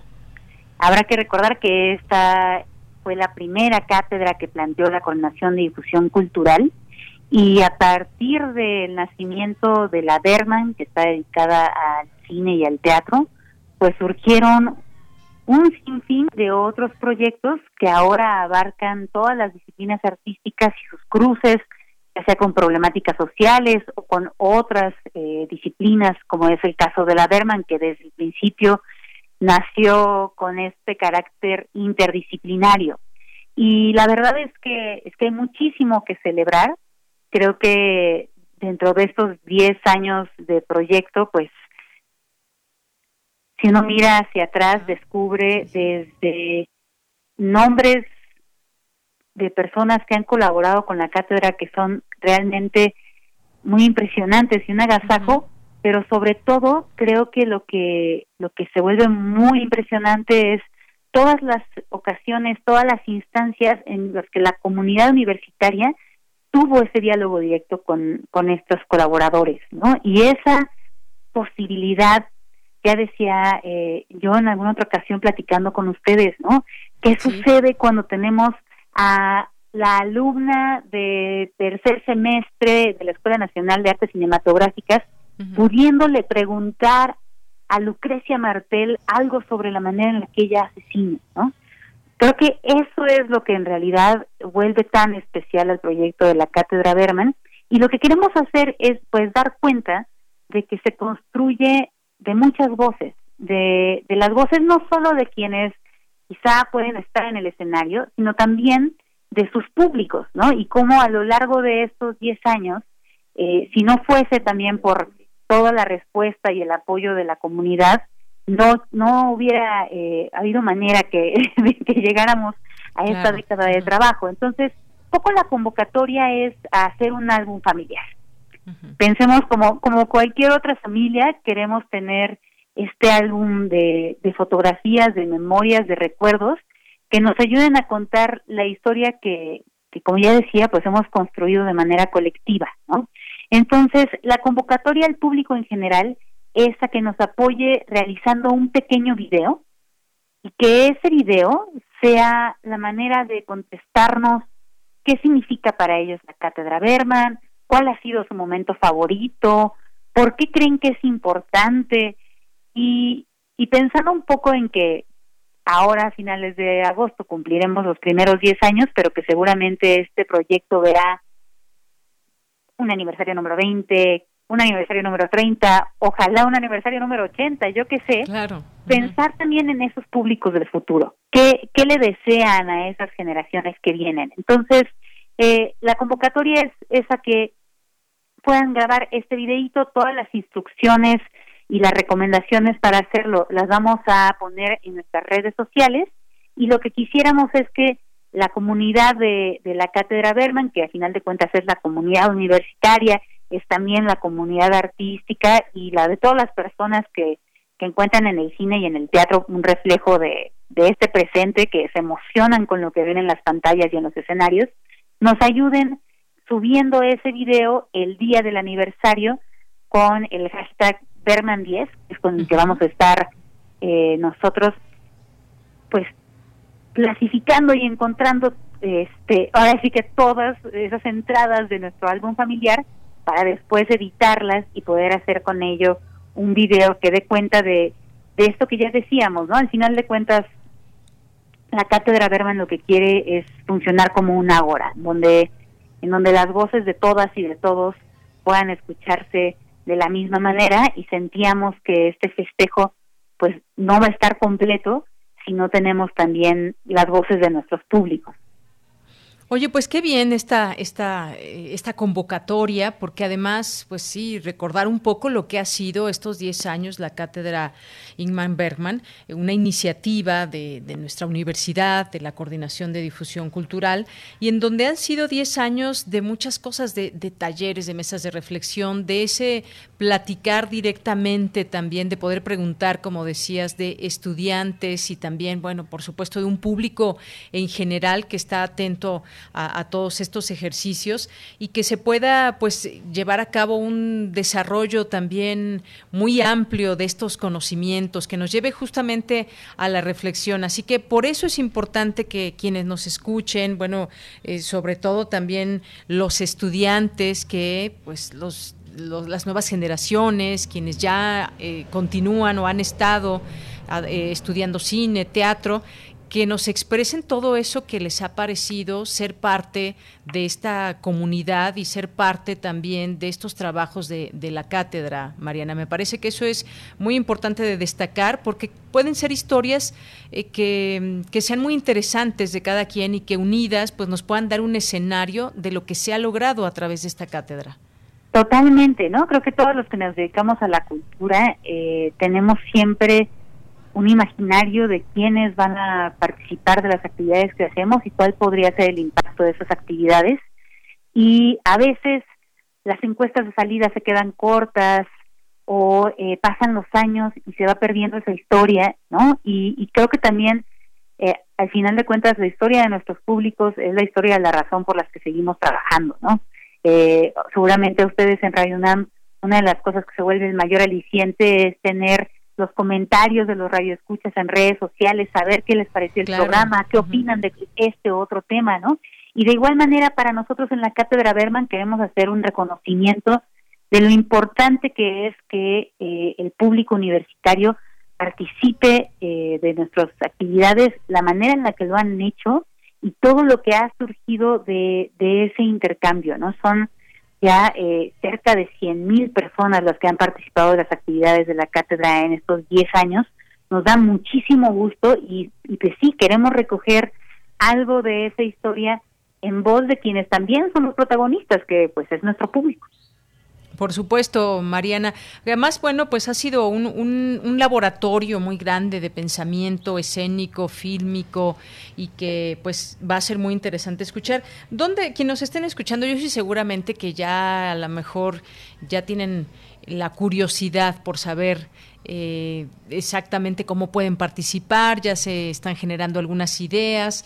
¿Dónde podemos encontrar el detalle de esta convocatoria? Todos los detalles de la convocatoria los pueden encontrar en nuestras redes sociales a lo largo de estos días en Twitter, en Facebook, en Instagram.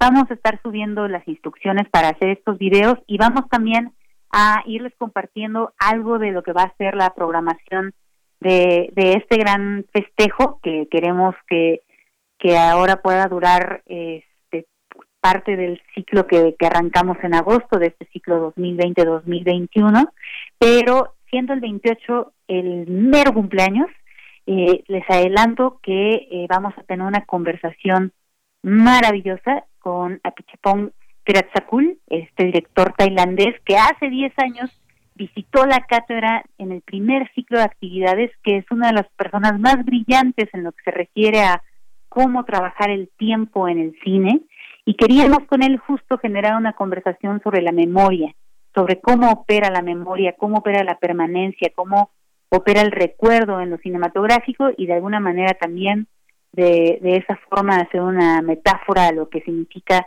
estos 10 años de trabajo de la Cátedra Berman. Eso será el 28 de agosto a las 8 de la noche. Lo estaremos transmitiendo en vivo en nuestro canal de YouTube.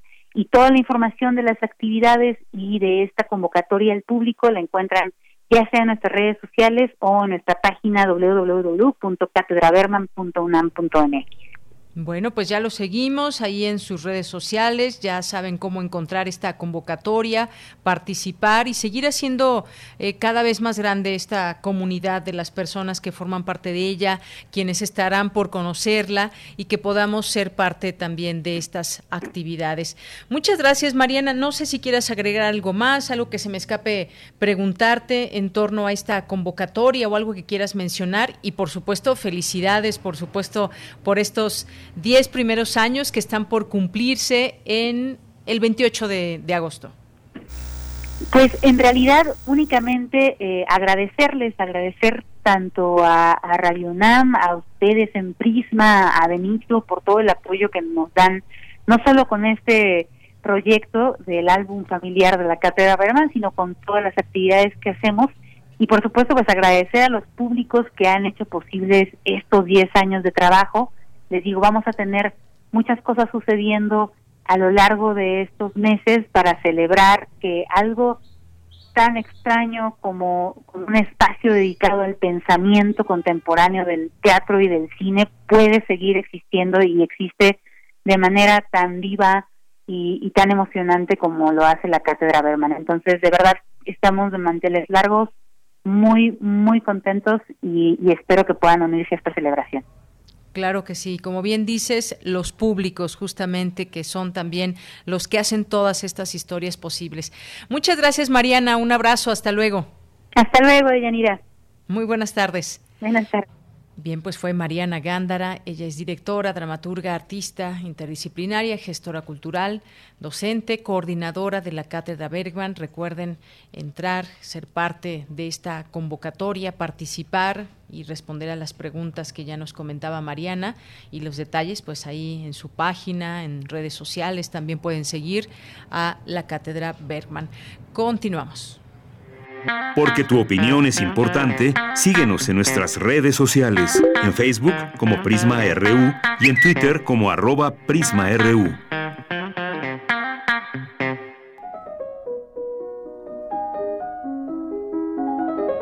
Cartografía RU con Otto Cázares.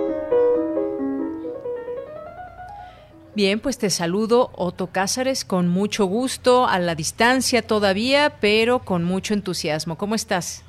Pues tengo que decirte cuánto, pero cuánto te extraño, querida Deyanira, y cuánto extraño visitar la cabina radiofónica, este barco en alta mar en el que me encanta remar con todo el equipo de producción, equipo entrañable, y desde ahí saludar también a quienes nos hacen el favor de escucharnos desde esa embarcación en alta mar, pero en cambio tenemos las, eh, la comunicación telefónica. Y bueno, pues eh, quiero saludar a mi madre que hoy es su cumpleaños 63. Hoy un abrazo a tu mamá, por supuesto.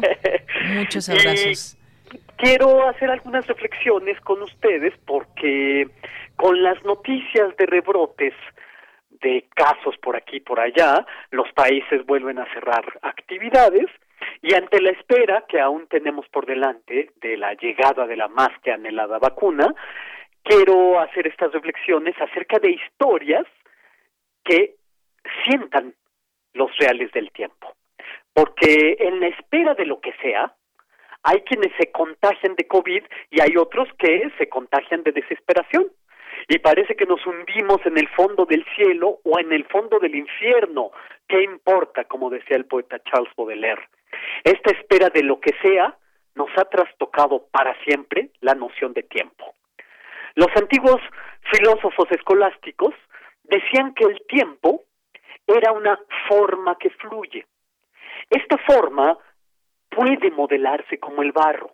Esta forma que fluye, que es el tiempo, es maleable. Podemos hacer un volumen, una masa de tiempo, como si se tratara de un escultor que trabaja el barro. O podemos hacer con esta forma que fluye una línea de tiempo, como solemos. Y podemos hacer también un nudo con esta línea de tiempo. Creo que nuestra experiencia reciente del tiempo es esta última precisamente, hacer con el tiempo un nudo. Todos los días comenzamos cosas que no sabemos cuánto tiempo nos tomarán.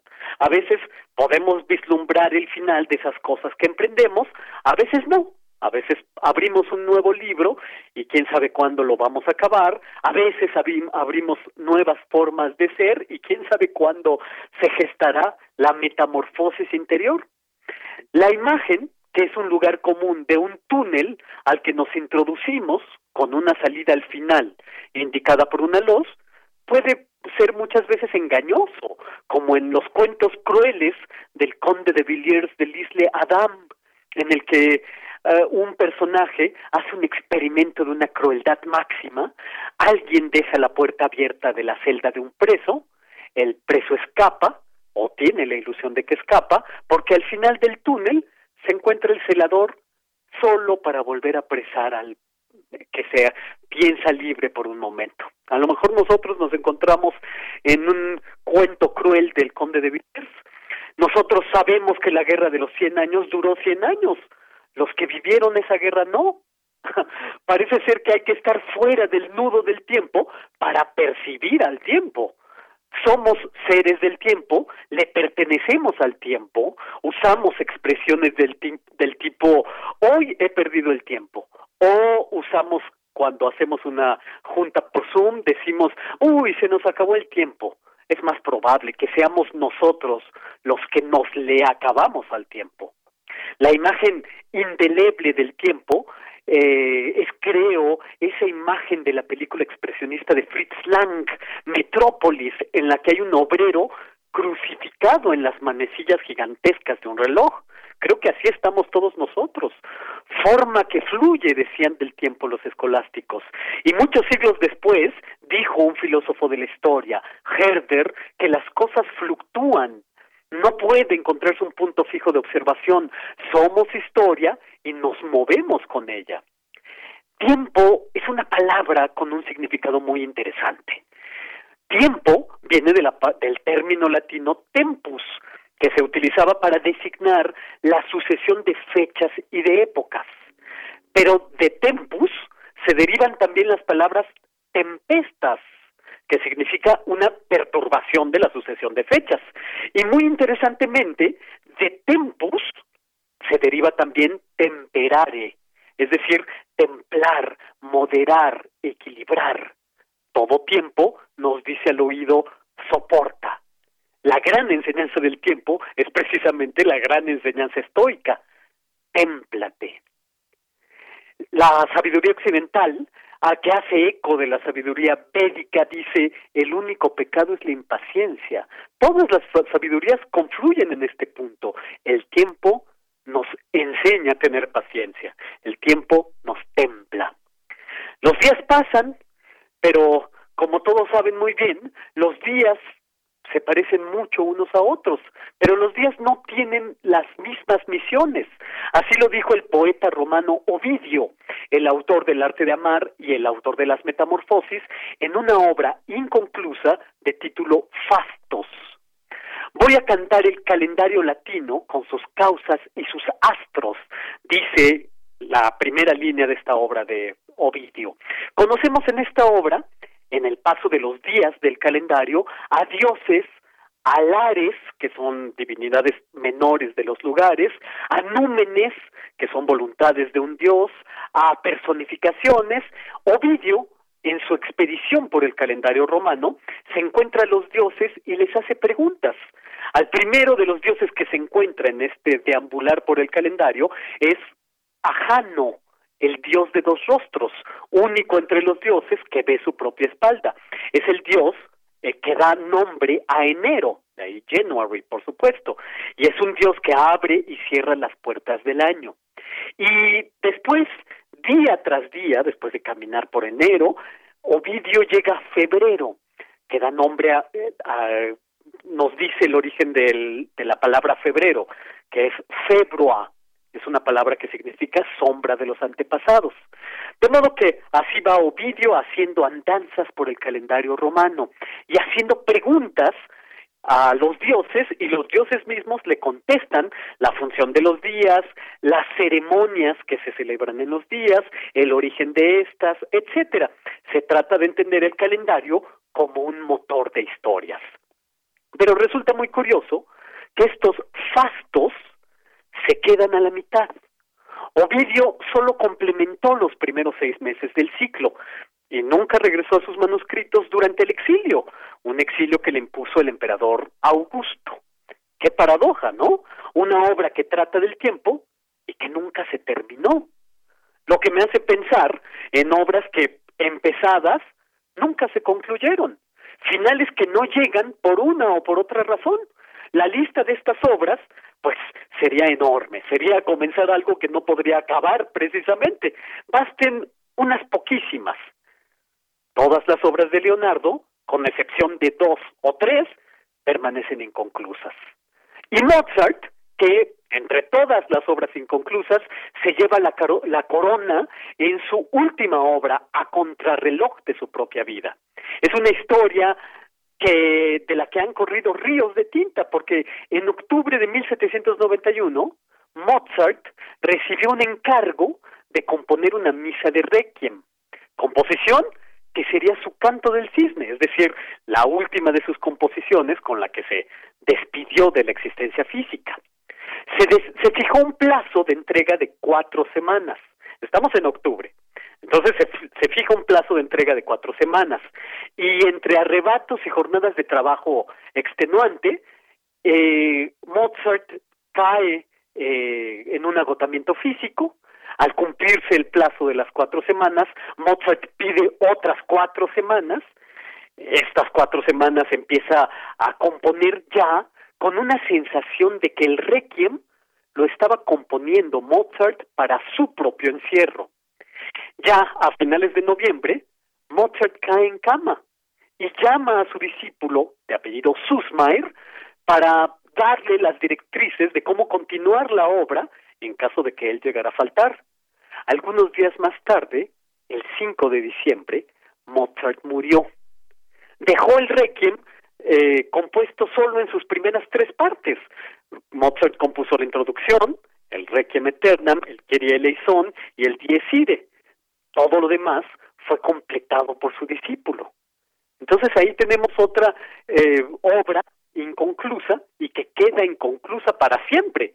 Quedémonos un momento aquí para encontrar el final de este comentario, porque este comentario sí tiene que acabar, eh, tiene un tiempo determinado, entonces sí tengo que acabarlo. 1791 es el último año de Mozart. Es el año precisamente en el que octubre comienza a los trabajos del Requiem. El 5 de diciembre terminará su existencia. Ese mismo año, 1791, meses atrás, Mozart compuso de un arrebato La flauta mágica, que es una ópera de circunstancias muy festiva para jóvenes. Es lo que se llama un Singspiel, que significa literalmente canción juego. Esta ópera, este Singspiel, eh, la flauta mágica, tuvo un libreto de su amigo Emanuel Schikaneder y está basado en un cuento de hadas. Pamino, que es el personaje principal, va en búsqueda de Pamina y en su búsqueda tiene que sortear muchos obstáculos para pasar de la noche al día, simbolizado por el tránsito del tiempo y la templanza precisamente, que es el tema que estamos desarrollando aquí. A mí no tiene que pasar de la influencia de la reina de la noche, que canta su famosa aria, al templo de la sabiduría diurna de Sarastro. Pues la pregunta que podemos hacernos con la flauta mágica es, ¿no es el Pamino nuestro propio reto? Pasar de la noche de los tiempos a un amanecer, a una luminosidad que puede entreverarse en el horizonte. Hay un momento de la ópera, de la flauta mágica, que es hermosísimo. Este momento además lo utilizó el cineasta Ingmar Bergman magistralmente en su película La hora del lobo de 1968. Eh, Pamino eh, canta un área de, de desesperación eh, no encuentra la luz, no halla el camino para encontrar a su amada y adentrarse a la luz. Y entonces dice en un canto, oh noche eterna, ¿cuándo acabarás? ¿Cuándo la luz tocará mis ojos? Y del cielo se escucha un coro que le contesta, pronto, joven hombre, o nunca. Pronto, joven hombre, o nunca. La noche acaba pronto o nunca. Esa es la sabiduría del tiempo de Mozart y Schikaneder en la flauta mágica. La noche acaba, esta noche que nos circunda, acaba para qué exactamente? Eh, ¿Qué comienza después de esta noche? Fernando Sabater afirmó en una entrevista reciente que después de la pandemia del COVID seremos iguales, pero un poquito peor. Quizá tenga razón, o quizá no. Quizá sí aprendamos algo de estas experiencias. Pero por lo pronto, que la respuesta del coro celestial a Pamino en la flauta mágica nos sirva como un mantra. Cuando nos preguntemos cuándo acabará la noche, podemos respondernos pronto o nunca. Y esto es lo que tengo que decir este lunes 17 de agosto de 2020. Pues Otto Cázares, muchas gracias, como siempre, gracias por esta cartografía sobre el tiempo y me gustó esto que decías, nosotros nos le acabamos al tiempo. Sí, sí, sí, solemos decir como un, eh, un lugar común, el tiempo se nos ha acabado, somos nosotros los que nos le acabamos al tiempo, ¿no? Así es. Otto, un abrazo, como siempre, muy buenas Encantado, tardes. te mando un abrazo enorme y a todos los que nos han hecho el favor de escucharnos. Muchas gracias. Hasta el siguiente lunes. Hasta pronto. Hasta pronto. Prisma RU. Relatamos al mundo.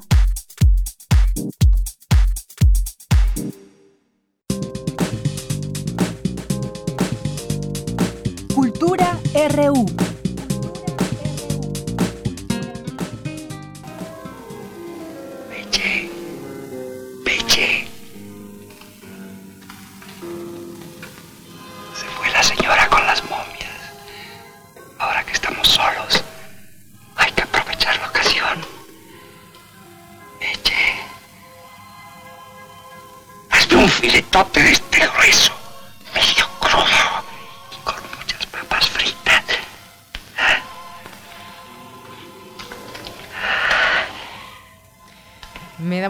Saludar en este espacio en Cultura Tamara Quirós. ¿Cómo estás, Tamara? Muy buenas tardes. Deyanira, muy buenas tardes. El gusto también es mío.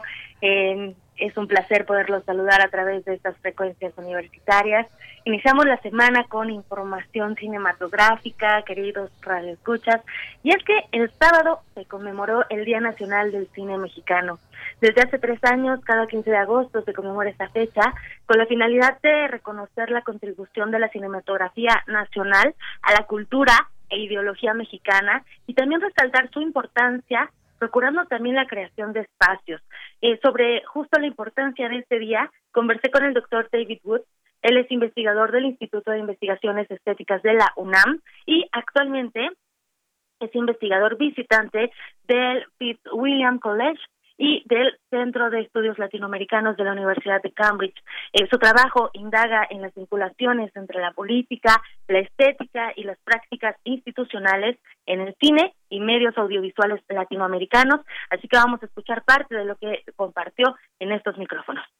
Un día que creo que en principio es importante para un país como México que tiene una situación que podría parecer un poco paradójica, porque por un lado es un país que produce mucho cine. O sea, la cantidad de películas que se producen en México ahora mismo, en estos últimos años, es parecido al número de, de películas que se producían durante la llamada época de oro del cine mexicano en los años 30, 40, 50. Sin embargo, el consumo local es muy bajo. Mucho cine que se hace aquí o no se ve mucho o ni siquiera llega a la cartelera. Hay una serie de problemas que tienen que ver con la distribución y la exhibición del cine. Me estoy hablando de, tiempos antes de la pandemia, que consiste principalmente en que el, el cine mexicano no tiene mucho acceso a las grandes cadenas a las salas de cine. Cuando sí llegan las películas a las salas de cine, por lo general están poco tiempo, tienen mucho menos visibilidad que las grandes películas los grandes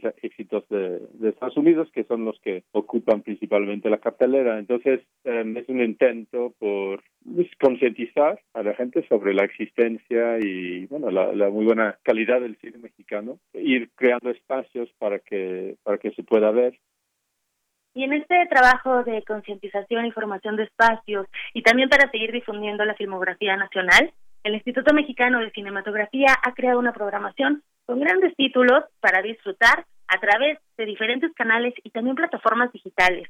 Les cuento que con la denominación Con Cine lo que venga, porque nuestras historias no se detienen, se han seleccionado cerca de 81 filmes para disfrutar desde la televisión o dispositivos móviles en la, en la comodidad de nuestras casas. La programación está compuesta por funciones especiales, podremos ver películas que aún no han sido, no han tenido su estreno en salas de cines.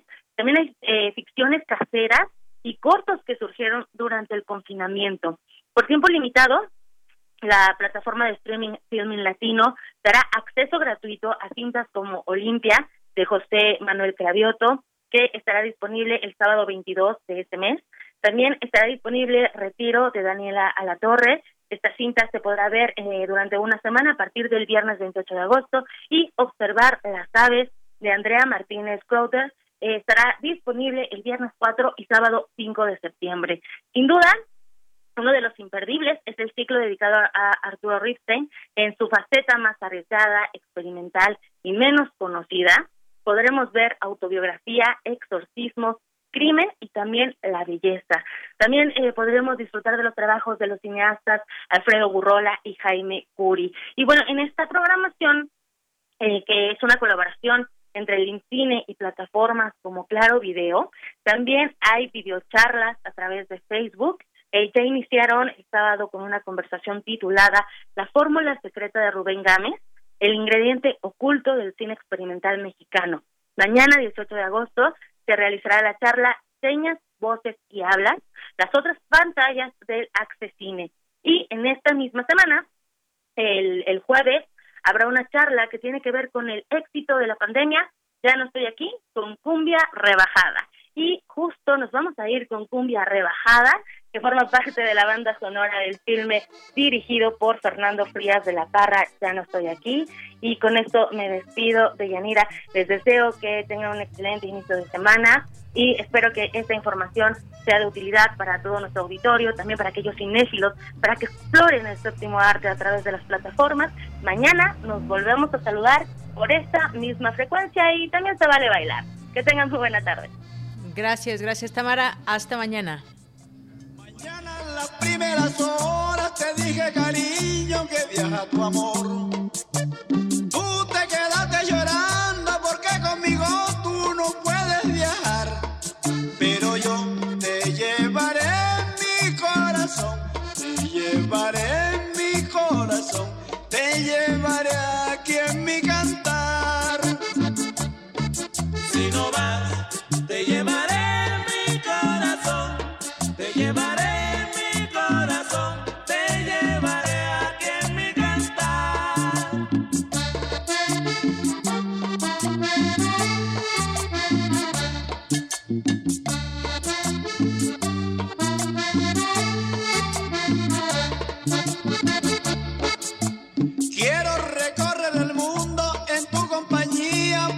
Preciosa mujer. Ni los colores del tiempo podrán destruir este inmenso amor. Si no más te llevaré en mi corazón, te llevaré en mi corazón,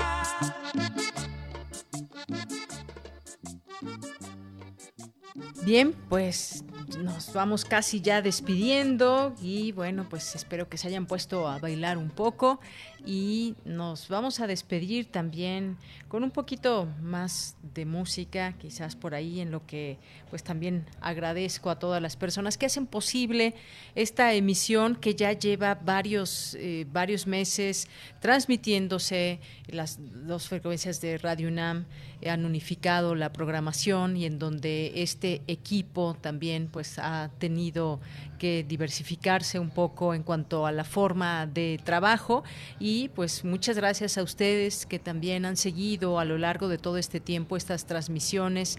Ya estamos en el mes de agosto, seguimos también en esta modalidad de pues el menor número posible de personas que estén en la radio, que estén en las calles y sin embargo pues hemos estado muy pendientes y atentos de lo que sucede desde nuestra universidad que ha seguido eh, de pie y ha seguido trabajando y seguimos dando todas estas informaciones porque además han tenido un papel, ha tenido un papel primordial nuestra universidad ante esta pandemia desde las distintas ópticas que se pueden abarcar en lo social, en lo médico, hay mucho que conversar en la economía también, todo lo que está pasando día con día, aquí también se lo vamos dando a conocer, informando y haciendo reflexión haciendo análisis también por parte de nuestros expertos, por parte de nuestros, por parte de nuestros académicos, investigadores que en las distintas áreas continúan sus eh, trabajos. Aquí cualquier situación, pues estamos muy atentos y pendientes a todo ello. Gracias a todo el equipo que hace posible esta emisión, sobre todo también quienes día con día acuden a la emisora y que pues como ustedes saben los medios de comunicación pues han tenido también un trabajo un trabajo mucho mayor y con un gran compromiso para pues sacar adelante también a través de la información a la sociedad que pues tiene de manera inmediata eh, esta forma de comunicación, comunicarse e informarse a través de la radio, a través de la televisión, a través de los distintos portales. Ha sido sin duda también muy importante esta labor y sobre todo pues aquella labor que se hace con toda eh, con todo profesionalismo, con toda veracidad, porque pues lo que se escucha, lo que se lo que se lee pues mucha gente también está a la expectativa de todo esto y no nos resta más que ser eh, profesionales y cerrar la puerta a las famosas fake news que y sí se hacen muy, muy famosas y esto suele ser a veces preocupante por la por la información errónea que puede que puede dejar en la gente. Así que, pues bueno, nos despedimos como que escucho música ya de fondo. No alcanzo a escuchar quién es. Ahorita nos dice Rodrigo, nuestro productor, quién, quién está sonando para dejarlos un poco con esta canción. A ver, ¿es Guns N' Roses? Sí, es Guns N' Roses. Bueno, pues con esto nos despedimos. Eh, gracias Rodrigo, gracias Denis, gracias Andrés allá en cabina. Soy de Yanira Morán. A nombre de todo el equipo, buenas tardes, buen provecho y hasta mañana.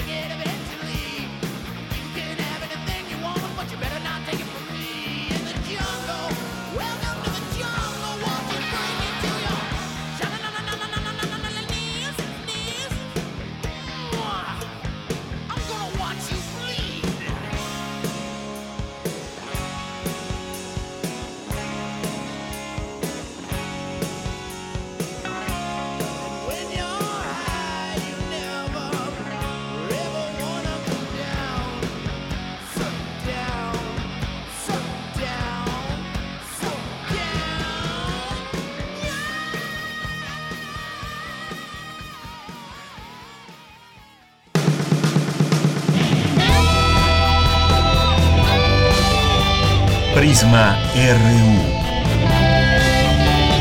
Relatamos al mundo.